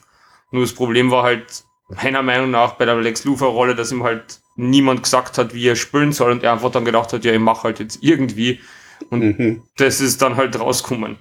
Aber es ist ja die, die, die Brüder, die du gesagt hast, die werden ja vom ähm, Arnie Hammer gespielt also beide Zwillingsbrüder. Ja. Das ist ja auch von den Effekte her Wahnsinn, wie das gemacht ist, weil er hätte halt auch theoretisch einfach ein Zwillingspaar casten können, aber hat halt einfach einen Schauspieler dafür gecastet und das halt dann mit allen möglichen Effekten und Face Swap und ich weiß nicht was alles hinkriegt.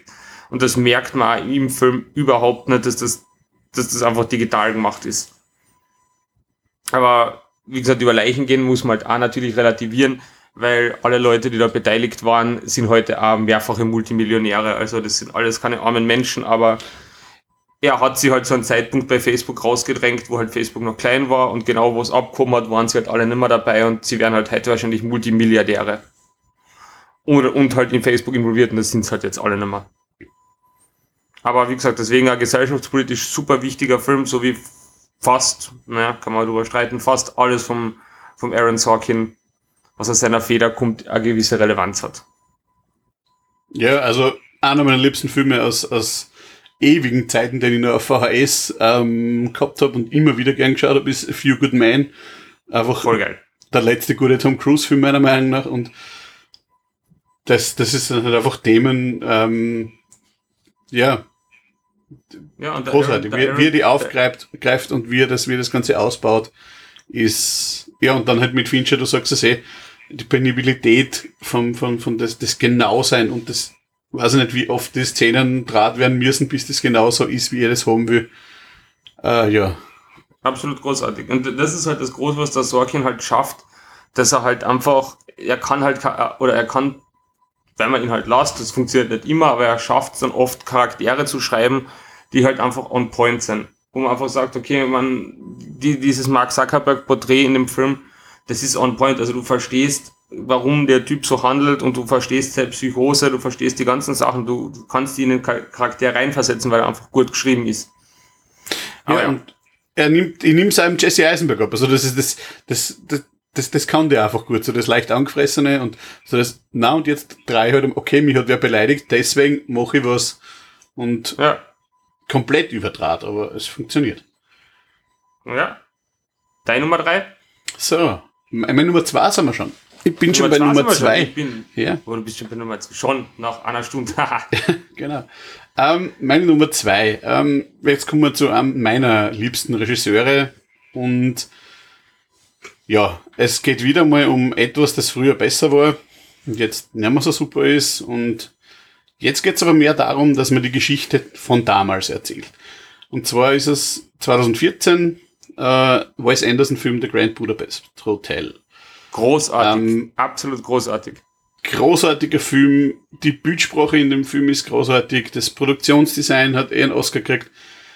Großartig, also ich mag, ich mag einfach, also als, als Freund der Mathematik, ähm, mag ich einfach seine Shots so gern.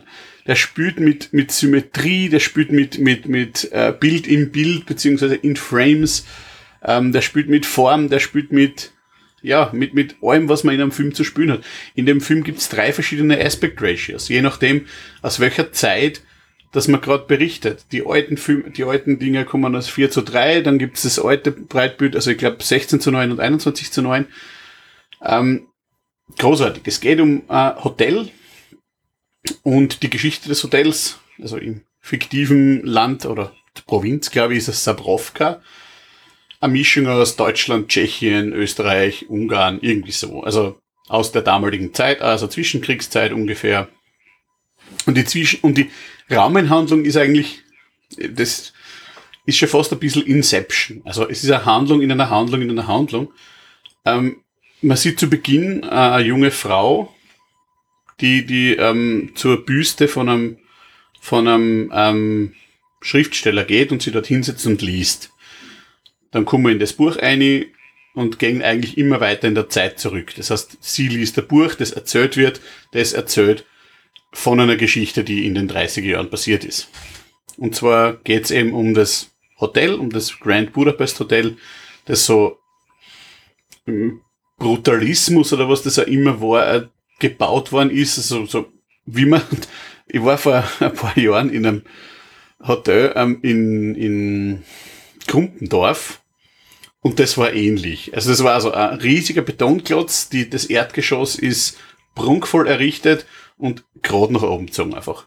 Also viel Betten reinkriegen, ähm, das Erdgeschoss irrsinnig äh, pompös und dann halt einfach, ja, viel Leute reinkriegen. Es geht hauptsächlich um ähm, den Monsieur Gustave, gespielt von Ralph Fiennes, der der Concierge vom Grand Budapest Hotel ist und nicht nur der Concierge, sondern der Chef, so gesehen. Also, Kern tut es ihm nicht, zumindest zu Beginn nicht.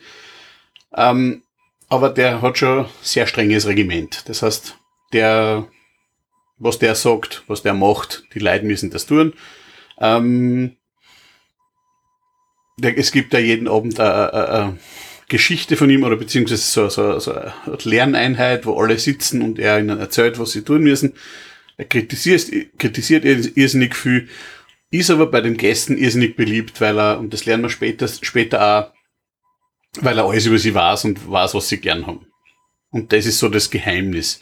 Das er dann weitergibt an, an den Zero. Der Zero ist ähm, aus Ägypten stammend, ähm, Zero Mustafa und ein junger Bursch, der als ähm, Page einfach dort anfangen möchte und das ohne das Wissen von Monsieur Gustave und das geht gar nicht. Ähm, deshalb brieft, brieft ihn halt kurz und fragt, ob er wirklich da sein will und nimmt ihn dann auf und, und, und es entsteht eine persönliche Bindung. Er, er, er ist wirklich sein persönlicher Vorgesetzter und der Zero reißt ihn halt richtig zusammen und erzählt auch, dass er nur vier Stunden am Tag schlaft oder so, weil er halt wirklich von fünf in der Früh bis Mitternacht arbeiten muss und schlaft in einer winzigen Kammer, aber tut alles, weil er halt ein guter ähm, äh, Page werden will. Ähm, gleich mal im Film eine stirbt dann die Madame D, gespielt von der, also gespielt, man sieht es nicht viel, von der Tilda Swinton. Die einfach ähm, grundsätzlich auch sowieso eine großartige Schauspielerin ist. Die, was die angreift, ist gut. Die, die hat oft so kleine Rollen. Ähm, oder, oder so Rollen, wo man sie gar nicht erkennt, weil sie so, so, so entstellt ausschaut. Das ist, ah, die ist super. Und, und die vermacht in einem Zusatz zu ihrem Testament dem Monsieur Gustave das berühmte Bild ähm, Jüngling mit Apfel. Kleine Side Note, das Bild ist extra für den Film gemalt worden, in einem, keine Ahnung, alten Stil und das ist jetzt ein wirkliches Gemälde und also da gibt's Kunstkritiker, die sich mit dem Bild beschäftigen, das 2014 entstanden ist, das so ausschaut, als würde es früher entstanden sein. Ähm, und er sich halt irrsinnig, also er erbt es halt deswegen, weil er halt seit 20 Jahren mit ihr eine Affäre hat. Sie war über 80, er ist so, was wird er sein, 40. Ähm, und die Familie, die zu dem, der zu der Testamentverkündung kommt, ist halt überhaupt nicht glücklich darüber. Ähm, Dimitri, gespielt vom Eddie Brody, ähm, sagt, er ihm gleich einmal und gibt ihm zu verstehen, dass das so nicht geht. Der Junge mit Apfel ist im Familienbesitz und es gibt einen Beauftragten, ja, äh, Killer, der von William Dafoe gespielt wird, Jobling, der ähm, den, das Gemälde finden soll. Und der arbeitet sich halt durch, durch alle Leute, die irgendwas damit mit dem äh, Testament zu tun haben. Zum Beispiel ähm, Jeff Goldblum spielt einen Anwalt, nicht lang, aber er spielt einen ähm, und nimmt auch ein frühes Ende. Ähm, da, nachdem damals der, der Krieg einigermaßen ausbricht, also es spielt schon in der Zeit, wo der Zweite Weltkrieg ähm, auch gespielt hat, ungefähr in den 30er Jahren, obwohl es in Zabrovka spielt und in, im Ort Lutz, also als fiktive Orte, ähm, lauern sie dann irgendwie deutsche oder fahren sie mit einem Zug und, und deutsche Soldaten kommen halt dann irgendwie in den Zug rein. Chef von dem, von dem Zug, von dem, von dem, ähm, von der Kompanie äh, ist der äh, oh, fuck, äh, Norton, Edward Wird Norton. Edward Norton, ja. Genau. Wird vom Edward Norton gespielt und zuerst sind sie ein bisschen ungut zu ihm. Der Monsieur Gustave erklärt aber dann in Edward Norton, oh, du bist ja der Bursch, der früher immer bei uns war und was der deine Eltern und geht dann eh gut und daraufhin dürfen es weiter. Sie werden aber dann trotzdem verhaftet ähm, und kommen dann in so eine, also nicht sie, sondern nur der Monsieur Gustave wird verhaftet und kommt in ein Gefängnis, das also surreal witzig und ja ganz schräg ist. Die Einstellungen sind, also wie der seine, seine, seine, seine Rede heute sitzen links hinter ihm die ganzen Wärter oder stehen rechts hinter ihm die ganzen Gefangenen und das schaut einfach so surreal witzig aus und sein Spruch ist einfach so großartig. Der redet so gestützt, wie man sich halt das von damals vorstellt. Er fällt aber dann immer wieder in ein, was mir an Gunkel erinnert, in einer, in einer Sprache ein, wenn er was erklärt und dann kommt auf einmal wieder das Dörfwienerische durch beim Gunkel. Und bei, bei ihm ist es dann auch so, dass er auf einmal Schimpfwörter verwendet, nur kurz, wenn er was leise oder zu sich selbst oder zu vertrauten Leuten sagt. Und dann ist er aber sofort wieder in der Rolle des, des ehrenhaften äh, Monsieur Gustave. Und ähm, der Monsieur Gustave schmiedet halt dann sofort einmal drinnen einen, einen Ausbruchsplan mit der Hilfe vom Harvey Keitel, der mit ihm auch eingesperrt ist, und Österreich-Bezug Karl Markovic spielt auch mit in dem Film. Ähm, und die Freundin vom Zero, die Saoirse Ronan, spielt die Agatha, also sie spielt die Agatha, ist Bäckerin, die hilft ihnen beim Waffen ins, also beim Au Ausgrabungsding, Hämmer und kleine Schaufeln und so weiter, ähm, ins Gefängnis zu bringen. So klassisch, wie man es aus den Filmen kennen, sie, sie bocht irgendwas, ähm, und da drin sind halt die Hämmer und so weiter. Schlecht versteckt. Sie haben nämlich die Form von einem Hammer und so weiter, aber werden als einziger nicht irgendwie zerstört beim Eine liefern. Sie, sie entkommen dann ähm, und dann kommt so das, das, das Geile, was ich in dem ganzen Film so super finde, oder was ich auch super finde. Es gibt einen Geheimbund, den Geheimbund der gekreuzten Schlüssel, so ein klassischer Geheimbund und in dem Fall sind das halt einfach Concierges. Das heißt, er hat ein Problem, ruft daraufhin einen Concierge an, in dem Fall den Bill Murray, ähm, der ihm einen Concierge in einem anderen Hotel spielt und die rufen dann weiter an und weiter und weiter und besorgen ihm dann ein äh, Auto, das ihn dann dort abholt. Oder dass die beiden, den Zero und ihn dann dort äh, vor dem Gefängnis oder in, in der in der Wildnis eigentlich schon mitten im Winter abholt. Owen Wilson spielt auch so einen Concierge. Also es gibt irrsinnig viele kleine Rollen, die von berühmten Leuten besetzt worden sind. Großartig.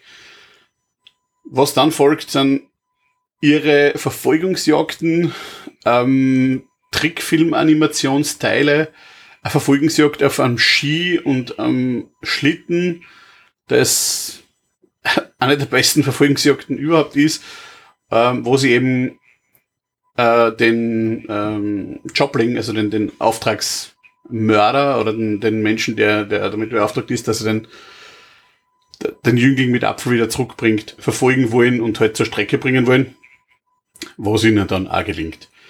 Ähm, enden dort das Ganze dann für manche Beteiligten gut, für manche nicht. Ähm, Monsieur Gustave stirbt bald einmal drauf, nämlich bei einem Film, der, oder bei, bei einer Szene, die ähnlich der Zugszene von vorher ist, nur dass sie in dem Fall jetzt in Schwarz-Weiß gedreht ist. Ähm, also näher das, das, die Farbe von vorher hat, nehmen wir das fröhlich äh, ähm, lockere, sondern man sieht, dass das schwarz-weiß ist. Es kommen wieder die gleichen rein, die ähm, bringen ihn raus und erschießen ihn. Die, ähm, der Zero und die Agatha heiraten. Die Agatha hat aber auch kein langes Leben vor sich.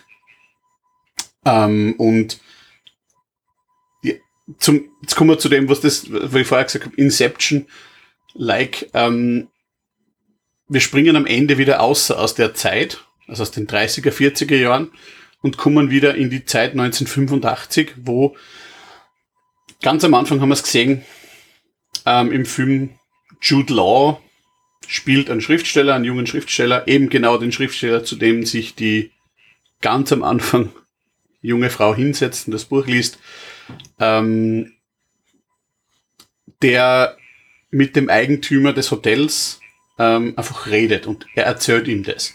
Und der Eigentümer ist eben dann ein gealterter ähm, Zero, der ihm halt von dem Leben erzählt. Und das ist halt das, der Zero erzählt das Leben vom, eigentlich vom Monsieur Gustave und vom Zero und von dem gemeinsamen Leben im Grand Budapest Hotel und wie das eigentlich in den letzten 30, 40 Jahren immer mehr an Bedeutung verloren hat und wie das einfach vor sich hin altert und eigentlich niemanden mehr anzieht. Aber damals, in den guten alten Zeiten, war das halt das beste Hotel überhaupt auf der ganzen Welt und alle haben sich dort getroffen. Und das ist so das wunderschöne Bilder, wunderschöne, äh, wunderschöne Idee von, von, von Zusammenhalt und, und als Mathematiker eben so das, die Einstellungen, die gefallen mir so gut. Das macht den Film für mich äh, Nummer zwei der letzten zehn Jahre.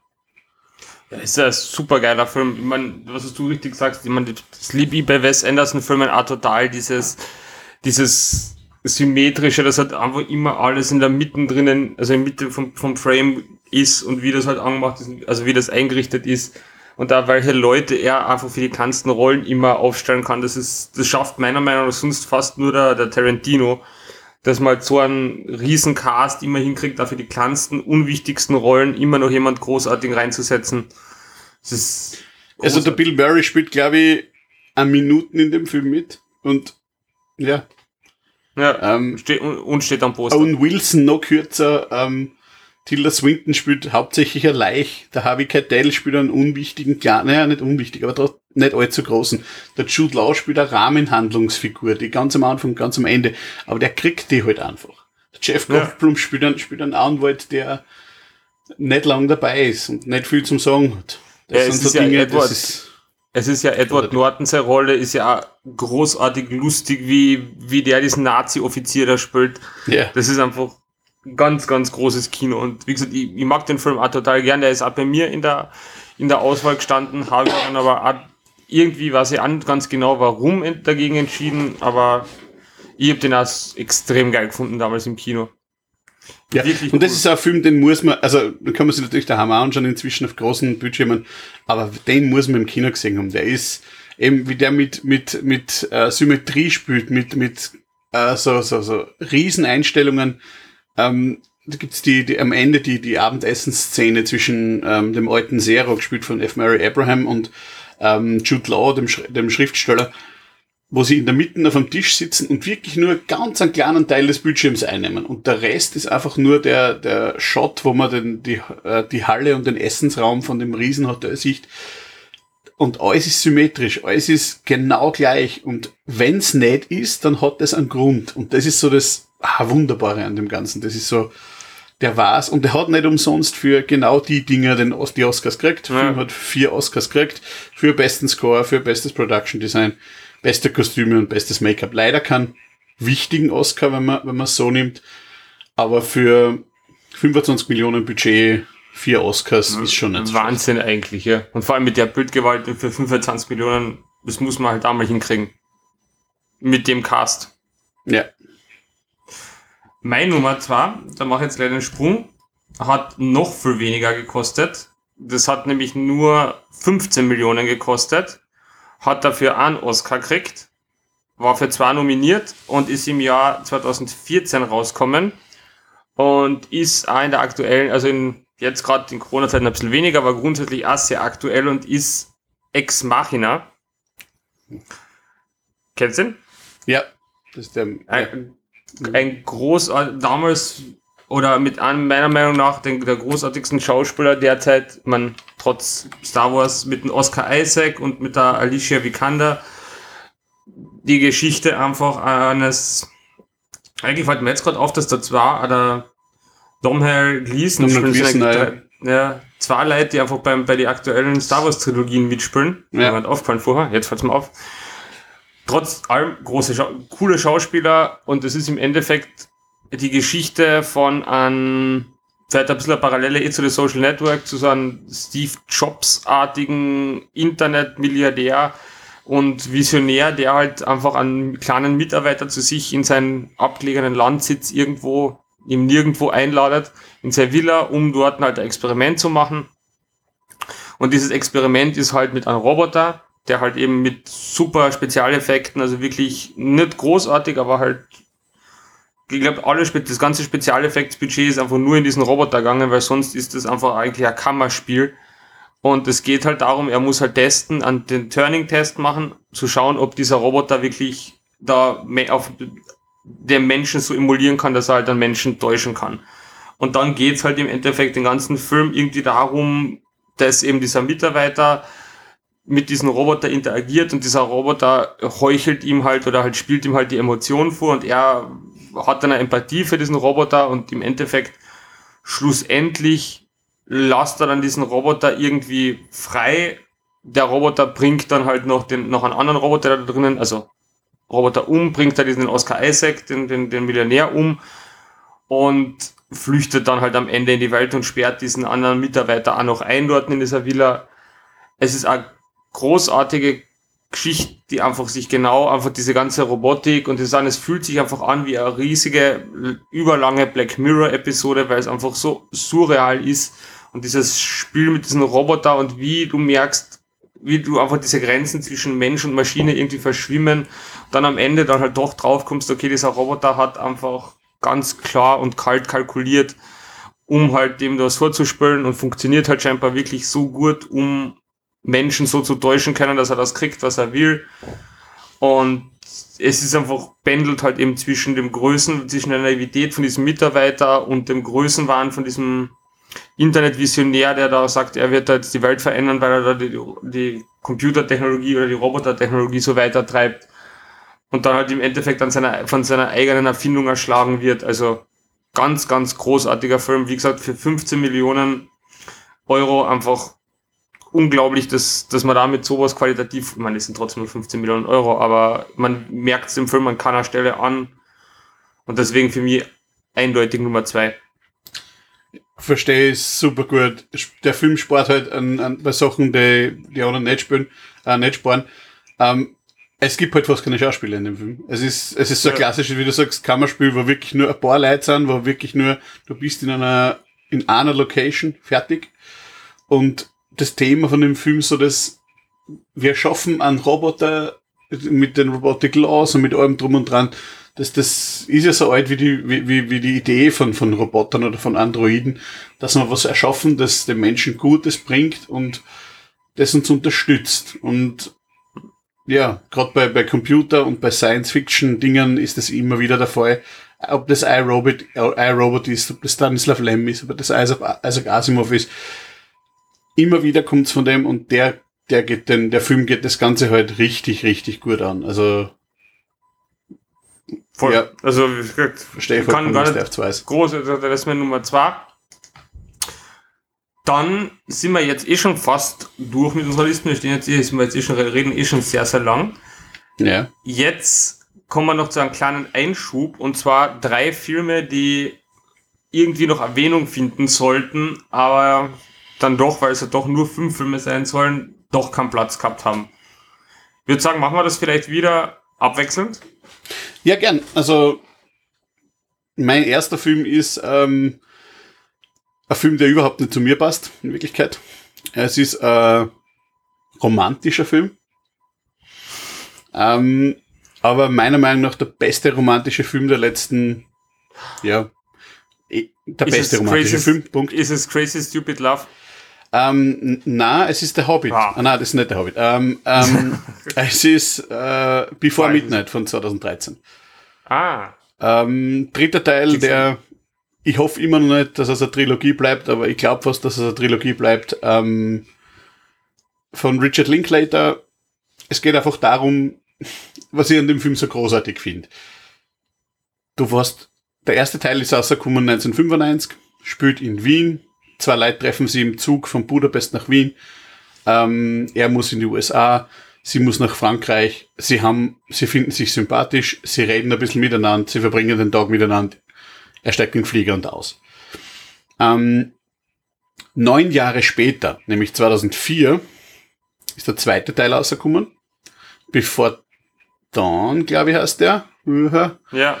Ähm, Bevor Sunset, Die- bevor Dawn und bevor Midnight, glaube ich, sind oder? genau, genau. Ja. Before Sunset, bevor Dawn, bevor Midnight. Ähm, und bevor äh, Dawn treffen sie die zwei wieder. Ähm, sie hat ein Buch über das Ganze geschrieben. Ähm, na, er hat ein Buch über das Ganze geschrieben. Und sie treffen sie in Paris wieder und haben wieder eine beschränkte Zeit und wissen und verbringen halt wieder so das Ganze und, und spielen ein bisschen auch mit der Idee, was gewesen wäre, wenn es damals irgendwie zusammenkommen wären. Und ähm, ja, und bevor Midnight, der dritte Teil, spielt dann eben wieder neun Jahre später und er spielt eben auch wieder neun Jahre später. Das ist so das Großartige, deshalb erwarte ich immer noch an 2022, einen vierten Teil eventuell, wo sie sich halt dann wieder treffen, diesmal in Griechenland und ja, wo sie halt ähm, über ihr Leben, das sie bis jetzt erlebt haben, ähm, erzählen, Kinder, verheiratet und so weiter. Und ich mag es einfach, dass der Film keine Handlung hat, sondern einfach nur aus Gesprächen zwischen den zwei besteht. Und das halt, nachdem er, ich glaube, die waren sogar in echt einmal ein paar, ähm, ich finde das, das ist Romantik pur eigentlich. Das ist Voll schön. bevor Midnight. Okay, dann muss ich jetzt den Romantik-Train ein bisschen abcanceln. Nein. Und Film bei mir, der Honorable Mentions ist, der aber im wirklich allerletzten Moment noch rausgefallen ist aus meiner Top 5 Liste, wo wir auch schon vorher diskutiert haben, ist Snowpiercer. Finde ich ein dystopisches Meisterwerk einfach. Ist halt dann einfach trotz allem, man kann mal jetzt diskutieren, es gibt hier jetzt genug Leute, die jetzt aufschreien und sagen, was, man kann Perks of Being a Wallflower reinnehmen und Snowpiercer rausnehmen. Ja, kann man, ist meine Listen, ist mein Podcast lebt damit. Ist ein großartiger Film, ist vom gleichen Regisseur, der Parasite gemacht hat und gerade jetzt den Oscar dafür gewonnen hat. Mit dem, ist im Endeffekt die Geschichte global Welt zugefroren durch ein missglücktes Geoengineering-Experiment. Die letzten verbleibenden Menschen leben in einem Zug, der einfach in einer Endlosschleifen um die ganze Welt fährt. Durch eine riesen, die Welt ist halt eine Eiswüste und er fährt durch und dieser Zug hat halt ein komplett strenges Gesellschaftssystem. Ganz hinten sind die armen Leute und je weiter es vorgeht, hinten sind die armen Leute, die arbeiten und die halt unter räudigsten Bedingungen wie im, wie im äh, England der industriellen Revolution auf engstem Raum zusammenleben, nur Scheiße fressen müssen quasi.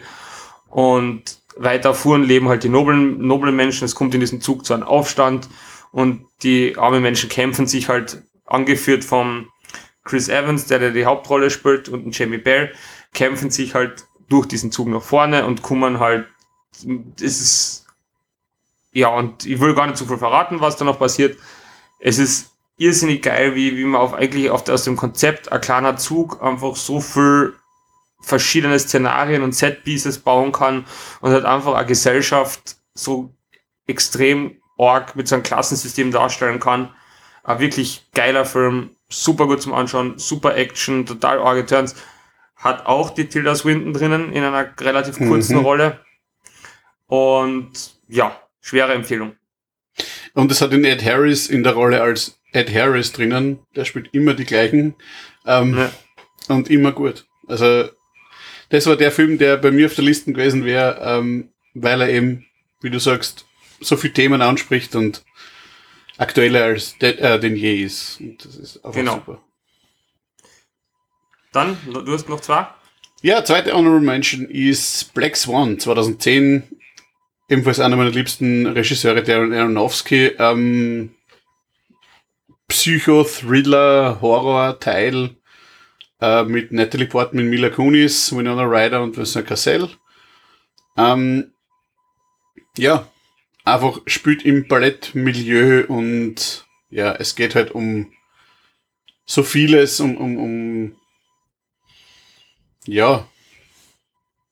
Es geht um, um Vormachtstellungen, es geht um, um Sex, es geht um ja, um den Black Swan an sich, wer, wer, wer darf wer sein und wer hat psychische Probleme und so weiter. Also möchte jetzt auch über den, den muss man sich ja wirklich anschauen und wer ihn nicht kennt, wirklich auch auf, äh, aufmerksam anschauen, nicht irgendwie nebenbei am Handy sein, weil da passiert so viel in dem Film, so viele Kleinigkeiten, die, ähm, die man am. Handy einfach nicht miterlebt. Ist Okay. übrigens der Film äh, von mir, der den niedrigsten Score hat, nämlich nur 85 auf Rotten Tomatoes. Ja. Schade. Muss nichts hassen. Na. So, mein, le- mein zweiter Honorable Mention ist Inside Louis Davis. Ja. Ein Film der Coen-Brüder, ebenfalls mit dem Oscar Isaac. Jetzt habe ich da einen Schauspieler zweimal. Schau, ist auch noch passiert. Ganz kurz ist halt einfach die Geschichte von Louis Davis, der einfach ein fiktiver Volkssänger ist, der halt durch Amerika dingelt und dort halt einfach versucht, irgendwie sein, sein Glück oder halt Erfolg zu haben und halt im Endeffekt einfach, wie es halt so oft bei Coen-Filmen ist, einfach zur falschen, immer zur falschen Zeit am falschen Ort ist und einfach immer genau dann dort ist, wo er nicht sein sollte, um halt gerade durchzustarten und ah, cool inszenierter Film mit cool, wirklich coolen Schauspielern, hat er den, John Goodman noch, den, den Justin Timberlake, den Justin Timberlake habe ich jetzt auch schon zweimal. Zweimal. Und ja, der Adam Driver hat noch eine Rolle, also wirklich coole, cooler Cast eigentlich. Ein, obwohl ich die Manfred Sons auf den Tod nicht leiden kann, ein absolut geiler Soundtrack, coole so Songs, die da im Gehör stecken bleiben. Ein wirklich gut gemachter Film, kann man sich auf jeden Fall anschauen. Ja, du, also man merkt, du wolltest den Star, Star Wars Film unbedingt einnehmen, zumindest von den Schauspielern her. Ja, Ähm. die, die, die Schauspieler, die halt die, die guten, die halt gute Sachen gemacht haben, bevor sie dann Star Wars Ja. machen haben müssen. So, passt. Noch von dir noch? Ja, mein letzter, ähm, mein letzter Honorable Mention ist äh, äh, Wildcard, ähm, 2018 Film von Anish Chaganti. Der heißt Searching. Kennt wahrscheinlich so gut wie niemand. Ähm, hat nicht einmal eine Million gekostet und hat 75 Millionen eingespielt. Also durchaus ähm, mal viel, also 75-fache eingespielt von, von den Ausgaben. Und warum ich den Film drinnen, drinnen habe, ähm, ist nicht, weil er eine großartige Handlung hat, sondern weil die Erzählstruktur großartig ist. Die Erzählstruktur ist nämlich folgende.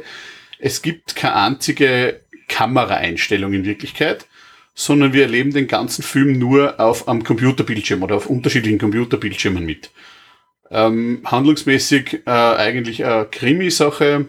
Der Vater, ähm, also man, man erlebt so, das ist das Schöne, man, man kriegt über Google Kalender, über Google Calendar, über, über ähm, unterschiedliche Apps, die man kennt, Skype, FaceTime und solche Dinge, ähm, weiß man, wie die kommunizieren und man kriegt eben mit, dass es eine Familie aus drei Personen gibt, die Mutter, den Vater und die Tochter. Man sieht die Menschen, äh, man sieht die Tochter heranwachsen, man sieht ähm, in einer irrsinnig, in der, in der, in einer, boah, ist die grauslichen Szene, wo man nix sieht, ähm, kriegt man mit, dass die Mutter stirbt, also man kriegt mit, dass sie krank ist und der Tod wird gekennzeichnet durch, also sie ist im Krankenhaus und es steht, im Kalender steht drinnen, Mutter darf nach Hause, Mutter darf nach Hause und der Event wird dann einfach in den Misskübel verschoben. Und es ist so ziemlich eine pff, bist narrisch, eine, harte Sache, wo man denkt, bist du narrisch, so kann man Tod auch beschreiben, ja.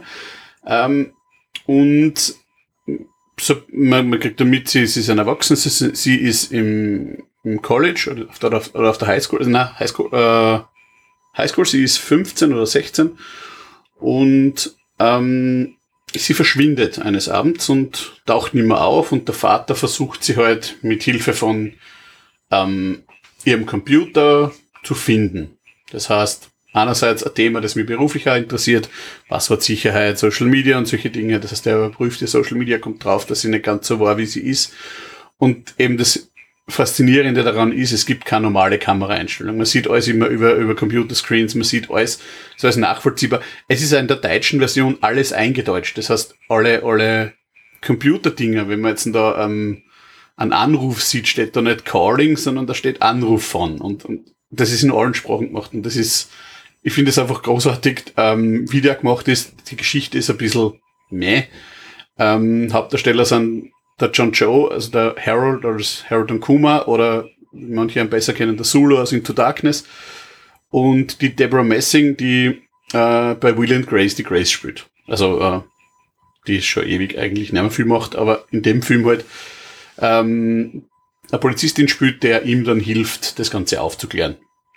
Ähm, Okay. absolute Empfehlung. Schaut's euch an, wenn es irgendwas jetzt. Okay. Mein letzter Tipp ist zugleich, oder mein letzter Honorable Mention ist zugleich der neueste Film in meiner Listen. Und zwar, das ist Black Clansman aus dem Jahr 2018 vom Spike Lee. Die Geschichte, wie sich ähm, mit, ah, schon wieder der Adam Driver, schauen, ja. ähm, wie sich quasi ein schwarzer Polizist in den Kuckucksklan einschleust, um dort halt in den, glaub, 70ern, 70ern, 60ern, 70ern, äh, zu, ähm, zu recherchieren und zu schauen, was dort, also halt natürlich zu schauen, wie die, was Verbrecherisches die alles machen. Ein großartiger, teilweise surreal lustiger Film mit aber teilweise wirklich Orgenkonsequenzen, weil du diesen ganzen Rassismus und so siehst, wirklich cool gespielt, cool inszeniert und kriegt meiner Meinung nach viel zu wenig Anerkennung für das, was es ist, weil das Problem von Rassismus und so ist ja immer noch so brennend aktuell ist und diese ganzen, eben so wie Charlottesville, Car-Attacks und diese ganzen Sachen, weil das ja immer noch ein Thema ist und dafür hat der Film, finde ich, viel zu wenig Credit kriegt. So wie generell, finde ich, Spike Lee seine Filme einfach viel zu oft, viel zu wenig Anerkennung kriegen. Ja. Aber war zumindest, er hat zumindest einige Oscar-Nominierungen gehabt. Er hat zwar nur einen gewonnen, gewonnen aber, aber, sechs gehabt, ja. Ja, also ja. das, der, der hätte es auf jeden Fall verdient gehabt. Ja, der ist äh, ja super witzig. Gell? Also witzig, wo man lachen kann, wo man nicht mal nicht lachen darf. So, ähm, dann komme ich zu meiner Nummer eins und ähm, nachdem wir drüber schon mal geredet haben, weiß, man, weiß ich, dass das jetzt nicht so einfach wird wie bei den anderen Filmen. Es handelt sich um einen Film, äh, wo es um jemanden geht, der nicht mehr ganz so super ist wie früher, der seine beste Zeit schon hinter sich hat und ähm, der es aber noch mal probieren will. Also das ist so ein bisschen das, das, das Theme, das durch meine äh, Filme durchzieht. Und zwar 2014 Alejandro Iñárritu's Birdman. Ähm, ja, ich weiß, dass du ihn nicht magst und ich finde ihn so großartig. Ähm, aus so vielen Gründen, aus so vielen Gründen ist der gut. Also, wer ihn nicht kennt, ähm, schaut ihn euch nicht an. Schaut euch unbedingt an. Regan Thompson, ehemaliger Superhelden-Schauspieler von Birdman, also an, ja, Birdman halt, braucht man nicht zu erklären, ähm, ist inzwischen zwar noch bekannt, aber äh, weit hinter seinen letzten, äh, hinter seinen besten Zeiten. Gespielt von Michael Keaton, wie gesagt, vielleicht gibt's da ja Parallelen, der in den Ende der 80er Jahren und Anfang der 90er Jahren den Batman gespielt hat. Ähm, der hat aber jetzt am Broadway ein Theaterstück geplant, ähm, das er seit Jahren machen will. Und wir sehen eigentlich ähm, so die letzten Tage vorm, vor der Premiere, also zuerst die Vorpremieren oder äh, zuerst nur Proben, dann Vorpremiere und dann die Premiere. Ähm, und zwar sehen wir das erstens in so gut wie einem Take. Es ist natürlich nicht ein Take, aber es ist die Schnitte, die man sieht, sind sehr gut versteckt, beziehungsweise es gibt nie eigentlich einen Hardcut, außer ganz am Ende. Ähm, es sind irrsinnig lange Szenen, was ich, was ich viel gern mag, wenn man, wenn man, wenn man lang drauf bleibt, auf was einfach auch viel mehr Emotionen rauskriegt. Und ähm, es beschreibt so den Birdman, so, so wie er früher war. Ähm, er ist so, so selbstsicher am Anfang und, und, und plant halt was, was er noch nie gemacht hat, nämlich ein Theaterstück mit vier Personen zu spielen. Das er selbst in seinem eigenen Theater und in sein, also er selbst inszeniert das und er selbst ähm, spielt die Hauptrolle und in dem Stück geht es halt um Liebe.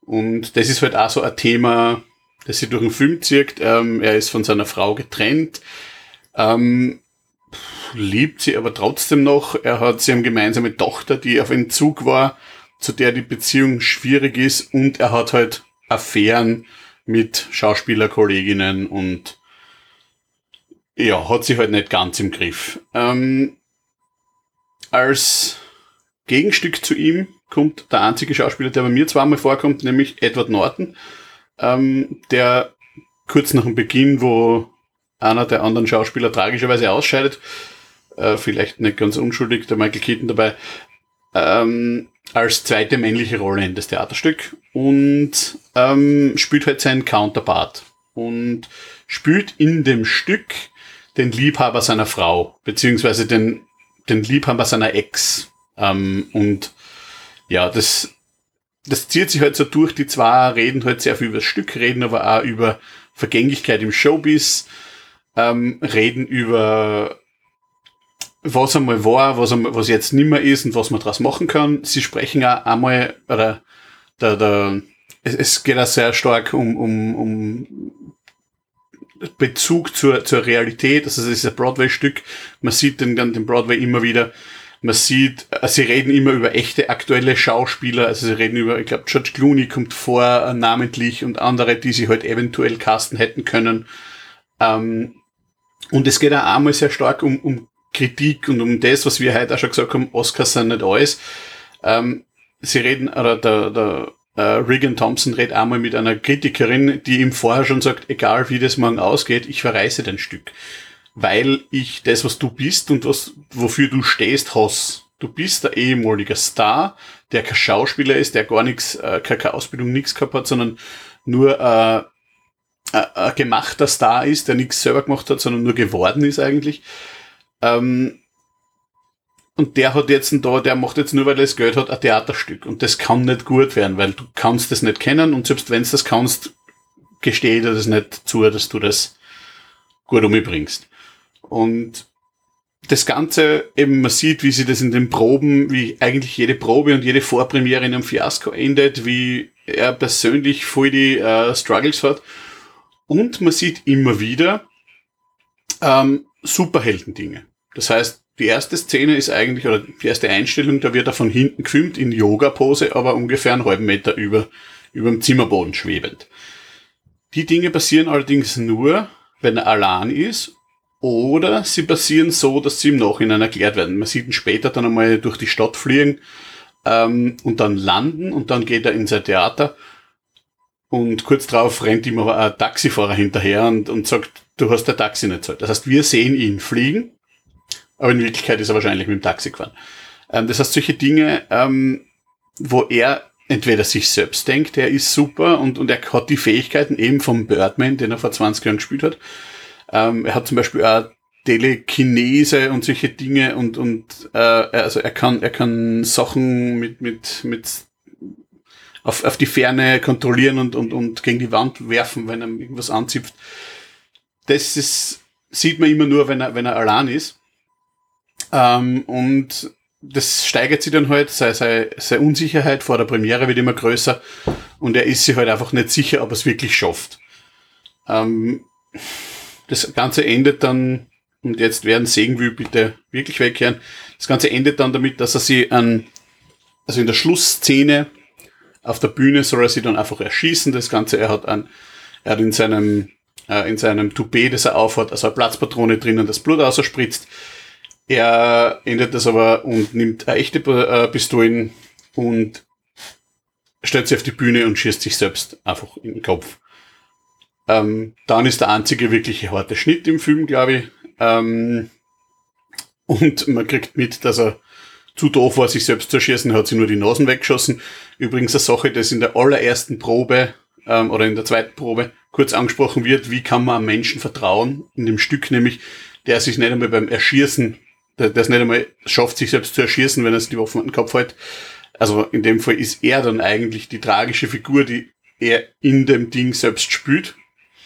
Und ähm, das endet dann damit, er liegt im Krankenhaus. Zach Galifianakis, äh, der seinen Manager, Anwalt und eigentlich alles spielt, glaube ich, ähm, bringt ihm die Nachrichten, dass die Journalistin ihn doch nicht verrissen hat, sondern eine großartige äh, Review geschrieben hat.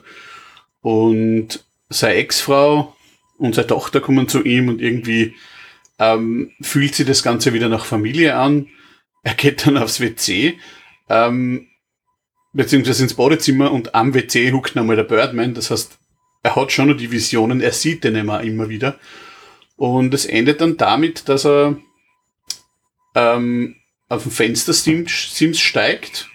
Dann gibt's die Blende zu seiner Tochter, die einer kommt ins Zimmer, er nicht sieht, zum Fenster läuft, nach unten schaut, nix sieht anscheinend, nach oben schaut und lächelt und dann ist aus. Und das ist so ein, ach, das Ende ist großartig. Ich kann dir gar nicht sagen, wie großartig das Ende ist. nimm dir, was du willst, Ende. Das ist, es ist so super. Das ist, ja. Ich, ich, ich weiß nicht, ich, ich mein, schön und gut alles, aber ich kann mir nicht helfen. Ich habe den Film zweimal probiert schauen und ich finde den einfach nur fad. Ich finde den einfach nur fad. Ich, finde, ich, mein, ich mag diese One-Taker-Sachen, ich schätze den Aufwand, der da dahinter steckt, aber ich, ich persönlich finde das einfach, ich weiß nicht, ich finde das fad und denke so, ah, ja, okay, schön, ist nett, gescheiter Schauspieler, ja. Danke. Es sagt zu viel über die, über die ganze Schauspielersache aus. Es sagt zu viel über, du warst einmal erst da und kannst dir jetzt alles erlauben aus. Ähm, eben, Michael Keaton selbst ist ja genau das. Michael Keaton ist ja, ähm, in den 90er Jahren, also in den 80, Ende 80er, Anfang 90er Jahren hat er ja äh, Batman gespielt, danach jahrelang nicht allzu erfolgreich gewesen, mit dem Film wieder großartig erfolgreich geworden. Daraufhin, und das ist das Interessante, in dem Film von 2014 ist der ähm, sieht man immer wieder eine Figur, die als Spider-Man herumrennt, ähm, auftauchen. Also der ist im Spider-Man-Kostüm umgerannt. Drei Jahre später spielt er dann den Bösewicht in den Spider-Man. Das ist so... Also, also Zufall. Zufall. Nein, das ist nicht Zufall. Alles ist verwoben, alles ist großartig. Alles ist also super. Einfach Zufall. Kleiner Verschwörungstheoretiker, das ist einfach Nein, Zufall. Das ist, das ist, alles ist verwoben, alles ist connected. Aber so, so ein 20 Jahre alten Interview von irgendjemandem, wo der Xavier du das schon gesagt hat, dass, da, dass das alles so verwoben ist. Genau, der wird das sagen, dass der Michael Keaton äh, noch fliegt. Und ja. also das, das Thema Kunst versus finanzieller Erfolg ist so das, das große Ding, wo man sich immer wehrt dagegen, ist der Oscar alles oder ist er nicht alles. Natürlich ist er nicht alles, aber er hilft natürlich bei, ähm, also es gibt viele Filme, die hätte ich nie gesehen, wenn sie keinen Oscar gekriegt hätten. Ähm, das Argument bringst du jetzt genau nur, weil es, das bringst du jetzt genau nur, weil es dir jetzt in deiner, in deiner Verteidigung für Birdman hilft. Ja, der Oscar, der ist schon, das ist schon wichtig, dass der das jetzt kennzeichnet. Deswegen, Mir ist der Oscar bei den meisten Filmen wurscht. Deswegen wolltest du am, aha, deswegen wolltest du am Anfang nicht in mein Oscar-Geschimpfe einsteigen und gesagt, na, das hat schon sehr Relevanz, weil du genau gewusst hast, dass das so kommt. Es hat für Sehr mich keine Relevanz, aber für die Industrie hat es eine Relevanz, weil hättest du Parasite jemals gesehen, wenn der nicht zu den Oscars vorgeschlagen wäre? Das ist ein Film ja. aus, eben. Und so habe ich ihn gesehen und war ein großartiger Film, wenn der nicht gewonnen hat. eben noch einen Oscar gesehen. Ähm, das heißt, ich habe mir angeschaut, nachdem er einen Oscar gewonnen hat und bin froh, dass er den Oscar gewonnen hat, sonst hätte ich den großartigen Film nicht gesehen. Und so, äh, also Hollywood und, und das ganze, die ganze Maschinerie hat natürlich einen, einen, einen Anspruch, aber sie, das ist halt auch immer nur kleinster gemeinsamer Nenner, aber ab und zu schlagt es halt aus und ab und zu ist ja der Oscar durchaus verdient. Ja, aber dann ab und zu ist halt, finde ich, wie so einen großen Preis ein bisschen zu viel, hm, schau mal, auf welche Seiten die Münzen fällt. Im. Endeffekt könntest du könntest jetzt aber natürlich immer das Argument bringen, ja, de, de, deine, dein Bild von Parasite oder von Birdman ist halt auch geprägt, wenn man sagt, okay, der ist Oscar prämiert könntest, wenn du das Film normal sehen würdest, denken, ja, okay, Vaterfilm, so wie ich halt, aber dadurch, dass man denkt, okay, der hat einen Oscar gewonnen, erscheint das halt vielleicht schon wichtiger. Wie gesagt, meine Kritik an dem Film ist einfach nur, ich habe ihn einfach angefangen, mich hat es halt einfach nicht gepackt. Ich habe einfach immer gedacht, ja, okay, hm, schön verfolgt ihn, er redet voll, er redet voll, er redet voll. Es hat dann seine witzigen Momente, so wie das, wo er dann auf der Straße, auf dem Times Square dann eben in dieser peinlichen Nackt, also in der Unterwäsche umläuft und sowas. Aber es ist mir dann halt insgesamt einfach zu zu fad für das, was es ist. Ja, da bin ich aber äh, auch nicht der Typ. Es ist nicht viel Handlung, das stimmt schon auch. Ähm, aber so das, äh, wenn du jetzt erzählst von dem, von dem Nackt herumrennen, die Tochter sagt ihm davor, du hast nicht einmal einen Facebook-Account, du hast kein Twitter und gar nichts. Sie richtet ihm nach dem Ding was ein und das hat irgendwie, er hat 80.000 Follower. Allein nur wegen, genau so wird man heutzutage eigentlich berühmt, nämlich macht dann Blödsinn, irgendwer filmt dann dabei und dann hast Millionen Follower. Ähm, er hat sich um das alles nicht geschert, deswegen war er halt auch nicht mehr wichtig in, in der Gesellschaft. Und er hat halt glaubt, er muss sich mit einem Theaterstück wieder wichtig machen. In Wirklichkeit wäre es was anderes gewesen. Ähm, und in aller Wirklichkeit wäre es eigentlich darum gegangen, dass er seine Liebsten das zukommen lässt, was er ihnen eigentlich zukommen lassen will. Und seine Tochter ist ja in dem Film seine Assistentin. Ähm, er stellt sich, glaube ich, zuerst als Assistentin vor und dann als Tochter. Also da sieht man auch die, die, die Sachen, wie er mit, mit Leuten in seinem Umfeld umgeht. Alles, was er nicht zuarbeitet, ist für ihn wertlos. Und das Umdenken irgendwann einmal in Richtung, okay, wieder mal so das Liebe und sei ein bisschen freundlich, äh, macht das Leben für alle besser. Das ist das, was das Ende für mich dann einfach großartig macht. Ja, ich kann ich, es ist dein, es ist dein Listen, es ist dein Podcast, du kann ich Genau. da nur, ich kann da jetzt nicht mehr widersprechen, außer dass ich finde, dass der Film fad ist. Und Sehr gut. da Dann erzähl mir jetzt von deinem ersten, erzähl mir von The Hobbit. Und ich erzähle jetzt natürlich sehr gern von Hobbit. Peter Jacksons episches Meisterwerk. Na, Großartig. im Ernst. Es ist natürlich nicht der Hobbit. Der Hobbit wird auf keiner schade. seriösen Listen sein, weil das einfach. Obwohl der erste ist gar nicht so schlecht. Ist- Aber war der Wer nicht schon vor, war der nicht schon vor 2010? Nein, der war schon in die 2010er. ja, ja, aber es ist, es ist trotzdem nicht. Jetzt genug es trotzdem von nicht, schade. Jackson. Mein Top-Film ist von einem Regisseur, der bis jetzt sträflich vernachlässigt worden ist in der Listen, obwohl er eigentlich zwei Filme hätte, die Potenzial hätten, da zu sein. Eigentlich meiner Meinung nach sogar vielleicht drei, wenn man ganz. Na, zwei. Quentin Tarantino. Okay. Na, es ist nicht der Quentin Tarantino, es ist ein Regisseur, der meiner Ansicht nach in seiner ganzen Filmografie vielleicht einen halben Drecksfilm, äh, Aussetzerfilm produziert hat und sonst nur Qualität abgeliefert hat, wo ich mich jedes Mal freue, wenn das, wenn ein Announcement kommt, dass der wieder einen Film macht und was das halt sein Steven wird. Spielberg. Äh, Das ist nicht der Steven Spielberg und du hast. Und die Ankündigung für den Film war, und da habe ich mir damals, wo ich das gelesen habe, gedacht, what the fuck kommt jetzt? War irgendwie so auf die Art, kann ich mich noch genau erinnern, this movie is about äh, crops and space.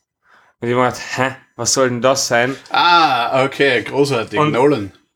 Und genau, es ist der Christopher Ah. Nolan mit Interstellar 2014. Ich bin in der Ideenfindung, ich bin geschwankt zwischen Inception aus dem Jahr 2010 und Interstellar als besten Film, weil Bade halt meiner Meinung nach großartig sind. Ich hätte ja Bade in die Listen tun können, wollte aber nicht zwei gleiche zweimal einen Regisseur nehmen.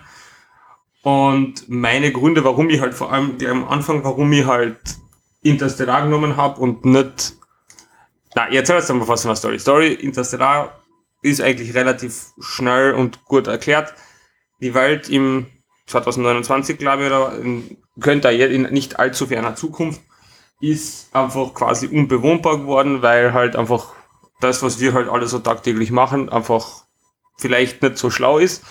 Und im Endeffekt einfach eigentlich alles eingestellt worden ist, bis auf Farming und Essensproduktion. Und selbst das wird zu einem immer größeren Problem, weil halt diverse Pilze und Mehltau und sowas einfach die, die das Getreide hinmacht und die Menschheit kann halt da nichts anderes mehr anbauen, außer Getreide und verlagert halt alle Ressourcen, die sie hat, dort hin.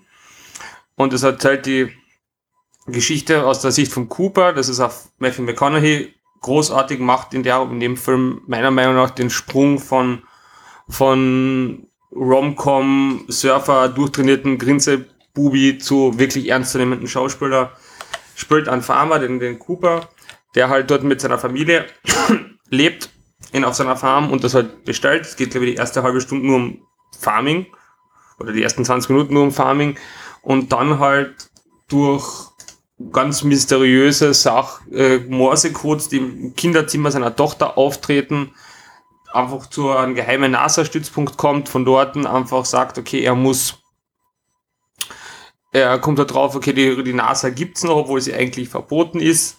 Er ist ein ehemaliger Pilot und weil man sieht die NASA als nutzlos an, weil man braucht halt alles auf der Welt und es gibt auch noch ein NASA-Headquarter, die halt dort im Geheimen an etwas forschen und sie wollen halt eine Expedition machen und er als ehemaliger Pilot soll da mitmachen.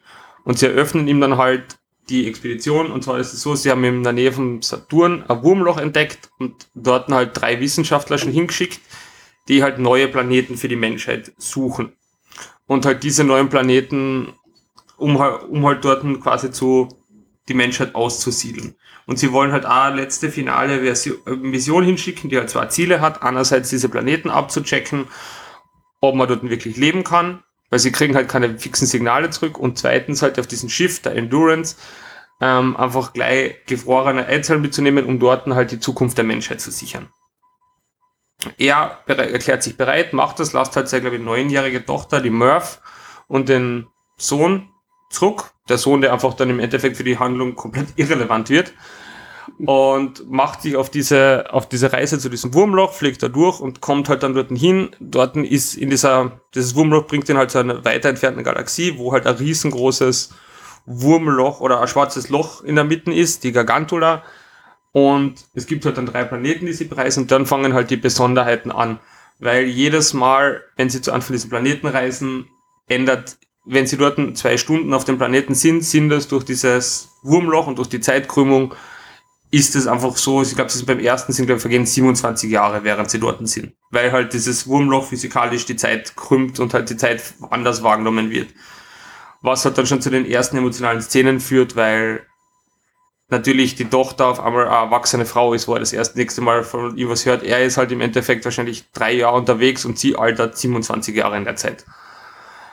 Und das bringt schon mal die emotionalen Komponenten. Ich mache das ein bisschen kürzer. Im Endeffekt passieren halt Sachen, sie versuchen die Planeten, im Endeffekt sie erkennen halt, dass halt eigentlich die ersten zwei Planeten, auf denen sie landen, einfach unwirklich sind. Es kommt dann zu einem, zu einem Unglück mit dem Matt Damon, der halt bisschen an Marcianer angelehnte Rolle hat und das halt einfach alles ein bisschen verkackt, was seine Aufgabe ist.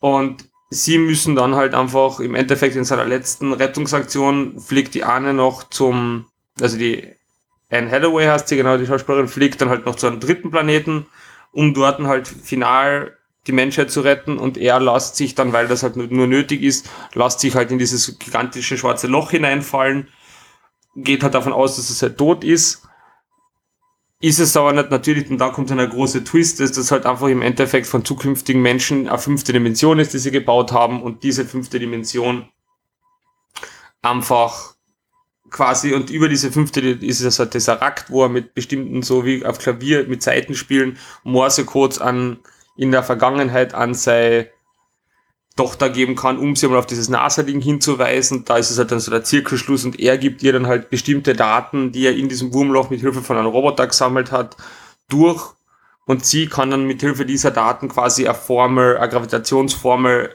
vollenden, die die Menschheit schlussendlich rettet. Ganz, ganz grob zusammengefasst.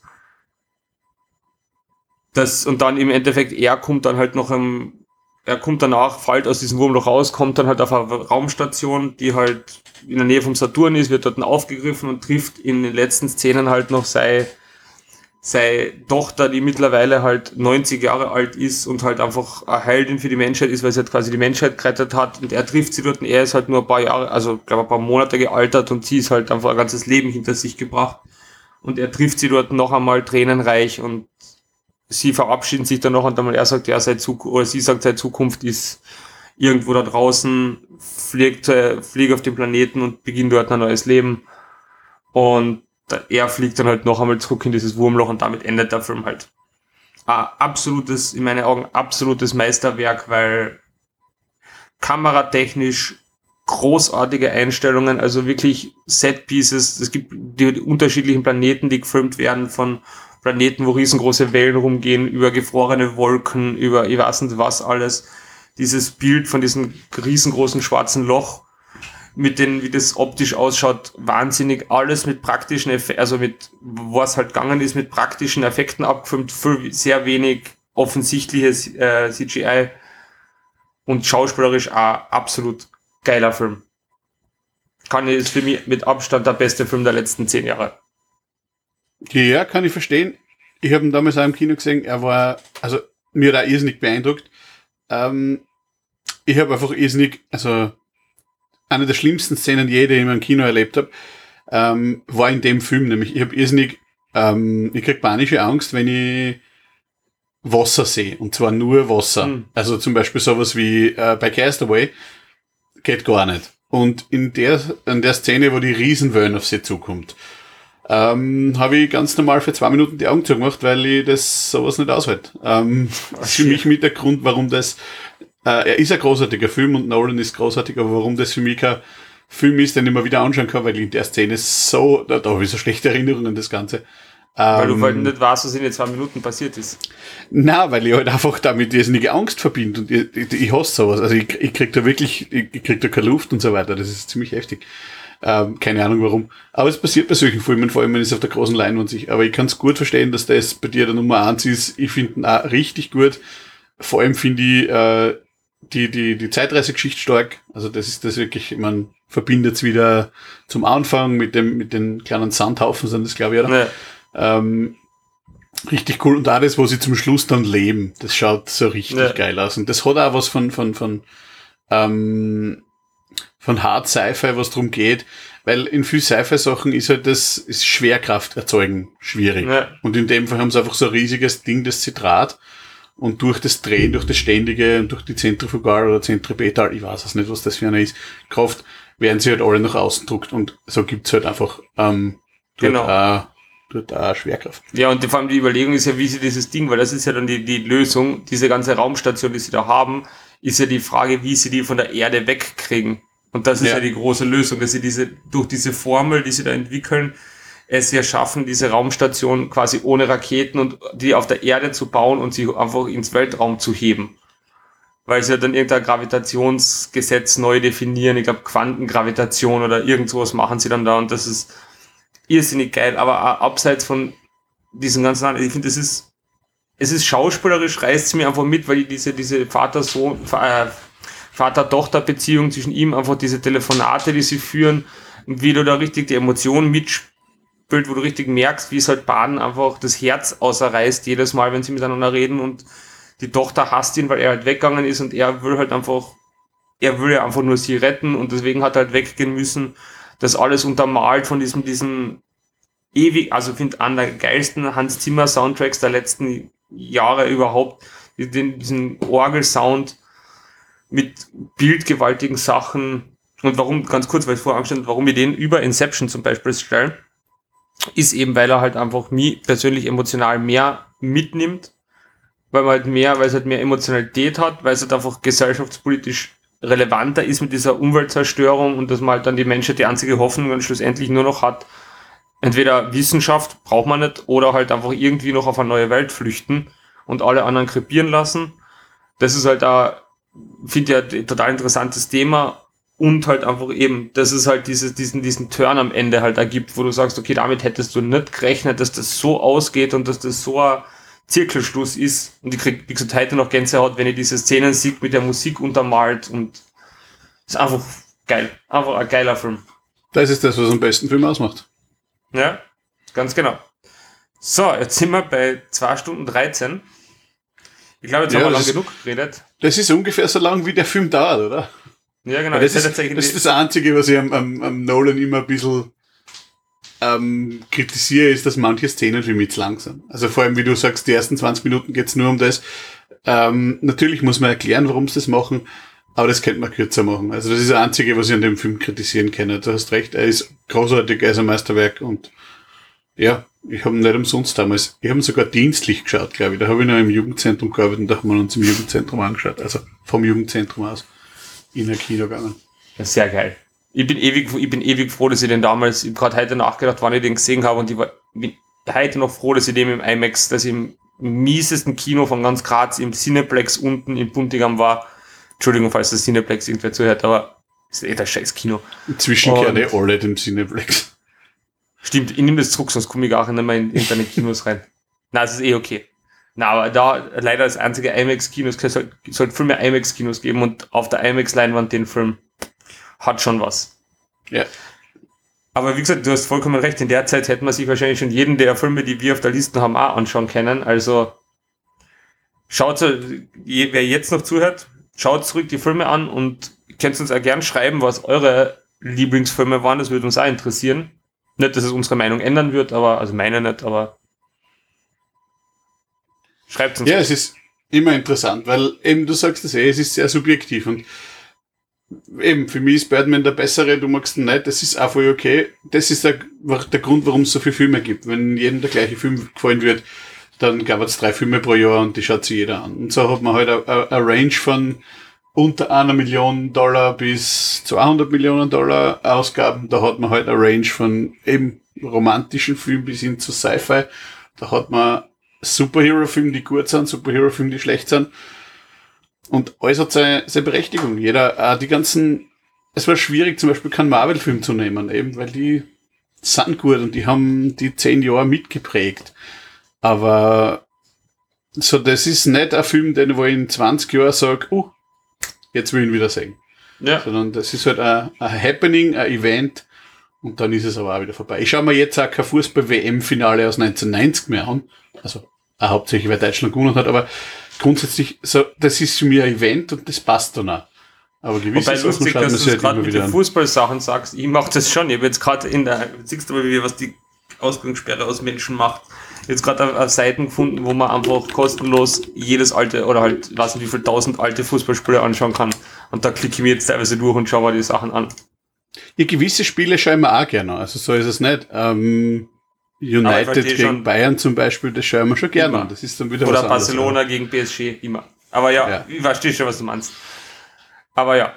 Gut, dann sagen wir jetzt einmal Danke fürs Zuhören, wer jetzt immer noch zuhört, bei der bis jetzt längsten Episode vom Nerdy Nerdcast. Sag nicht bis jetzt, tu das nicht. Das ist, das droht uns, als würde man noch eine längere machen. Ich schaffe das sicher noch einmal. Ich kann schon, könnt, bräuchte nur einen Kaffee, dann könnt ihr noch Stunden reden. Aber es ist, glaube ich, jetzt ein guter Zeitpunkt. Danke. Ich werde mal jetzt von deiner Liste schon ein paar Sachen aufgeschrieben, die ich mir definitiv anschauen werde. Und ja. wie gesagt, Schreibt uns auf Instagram, Facebook einmal eure Lieblingsfilme. Es würde uns auch interessieren, was da ist. Oder schreibt euch generell unsere Meinung. Sagt, könnt uns ja schreiben, wie viele Minuten ihr eingekehrt habt oder wann es euch gereicht hat. Und danke auf jeden Fall fürs Zuhören. Danke, Topfer, für das geile Gespräch. Immer wieder eine Freude mit dir, über sowas abzunören. Ja, mich freut es auch, weil jetzt haben wir derzeit haben wir halt einfach so nicht so viel Zeit. Da muss man so über, über den Kanal machen. Und ja. ein kleiner Shoutout geht noch an die Silke. Die Silke hat nämlich gefragt, ob bei mir ähm, äh, Three Billboards dabei ist. Und wenn du jetzt noch zuhörst, Silke, du hast es gehört, er war dabei.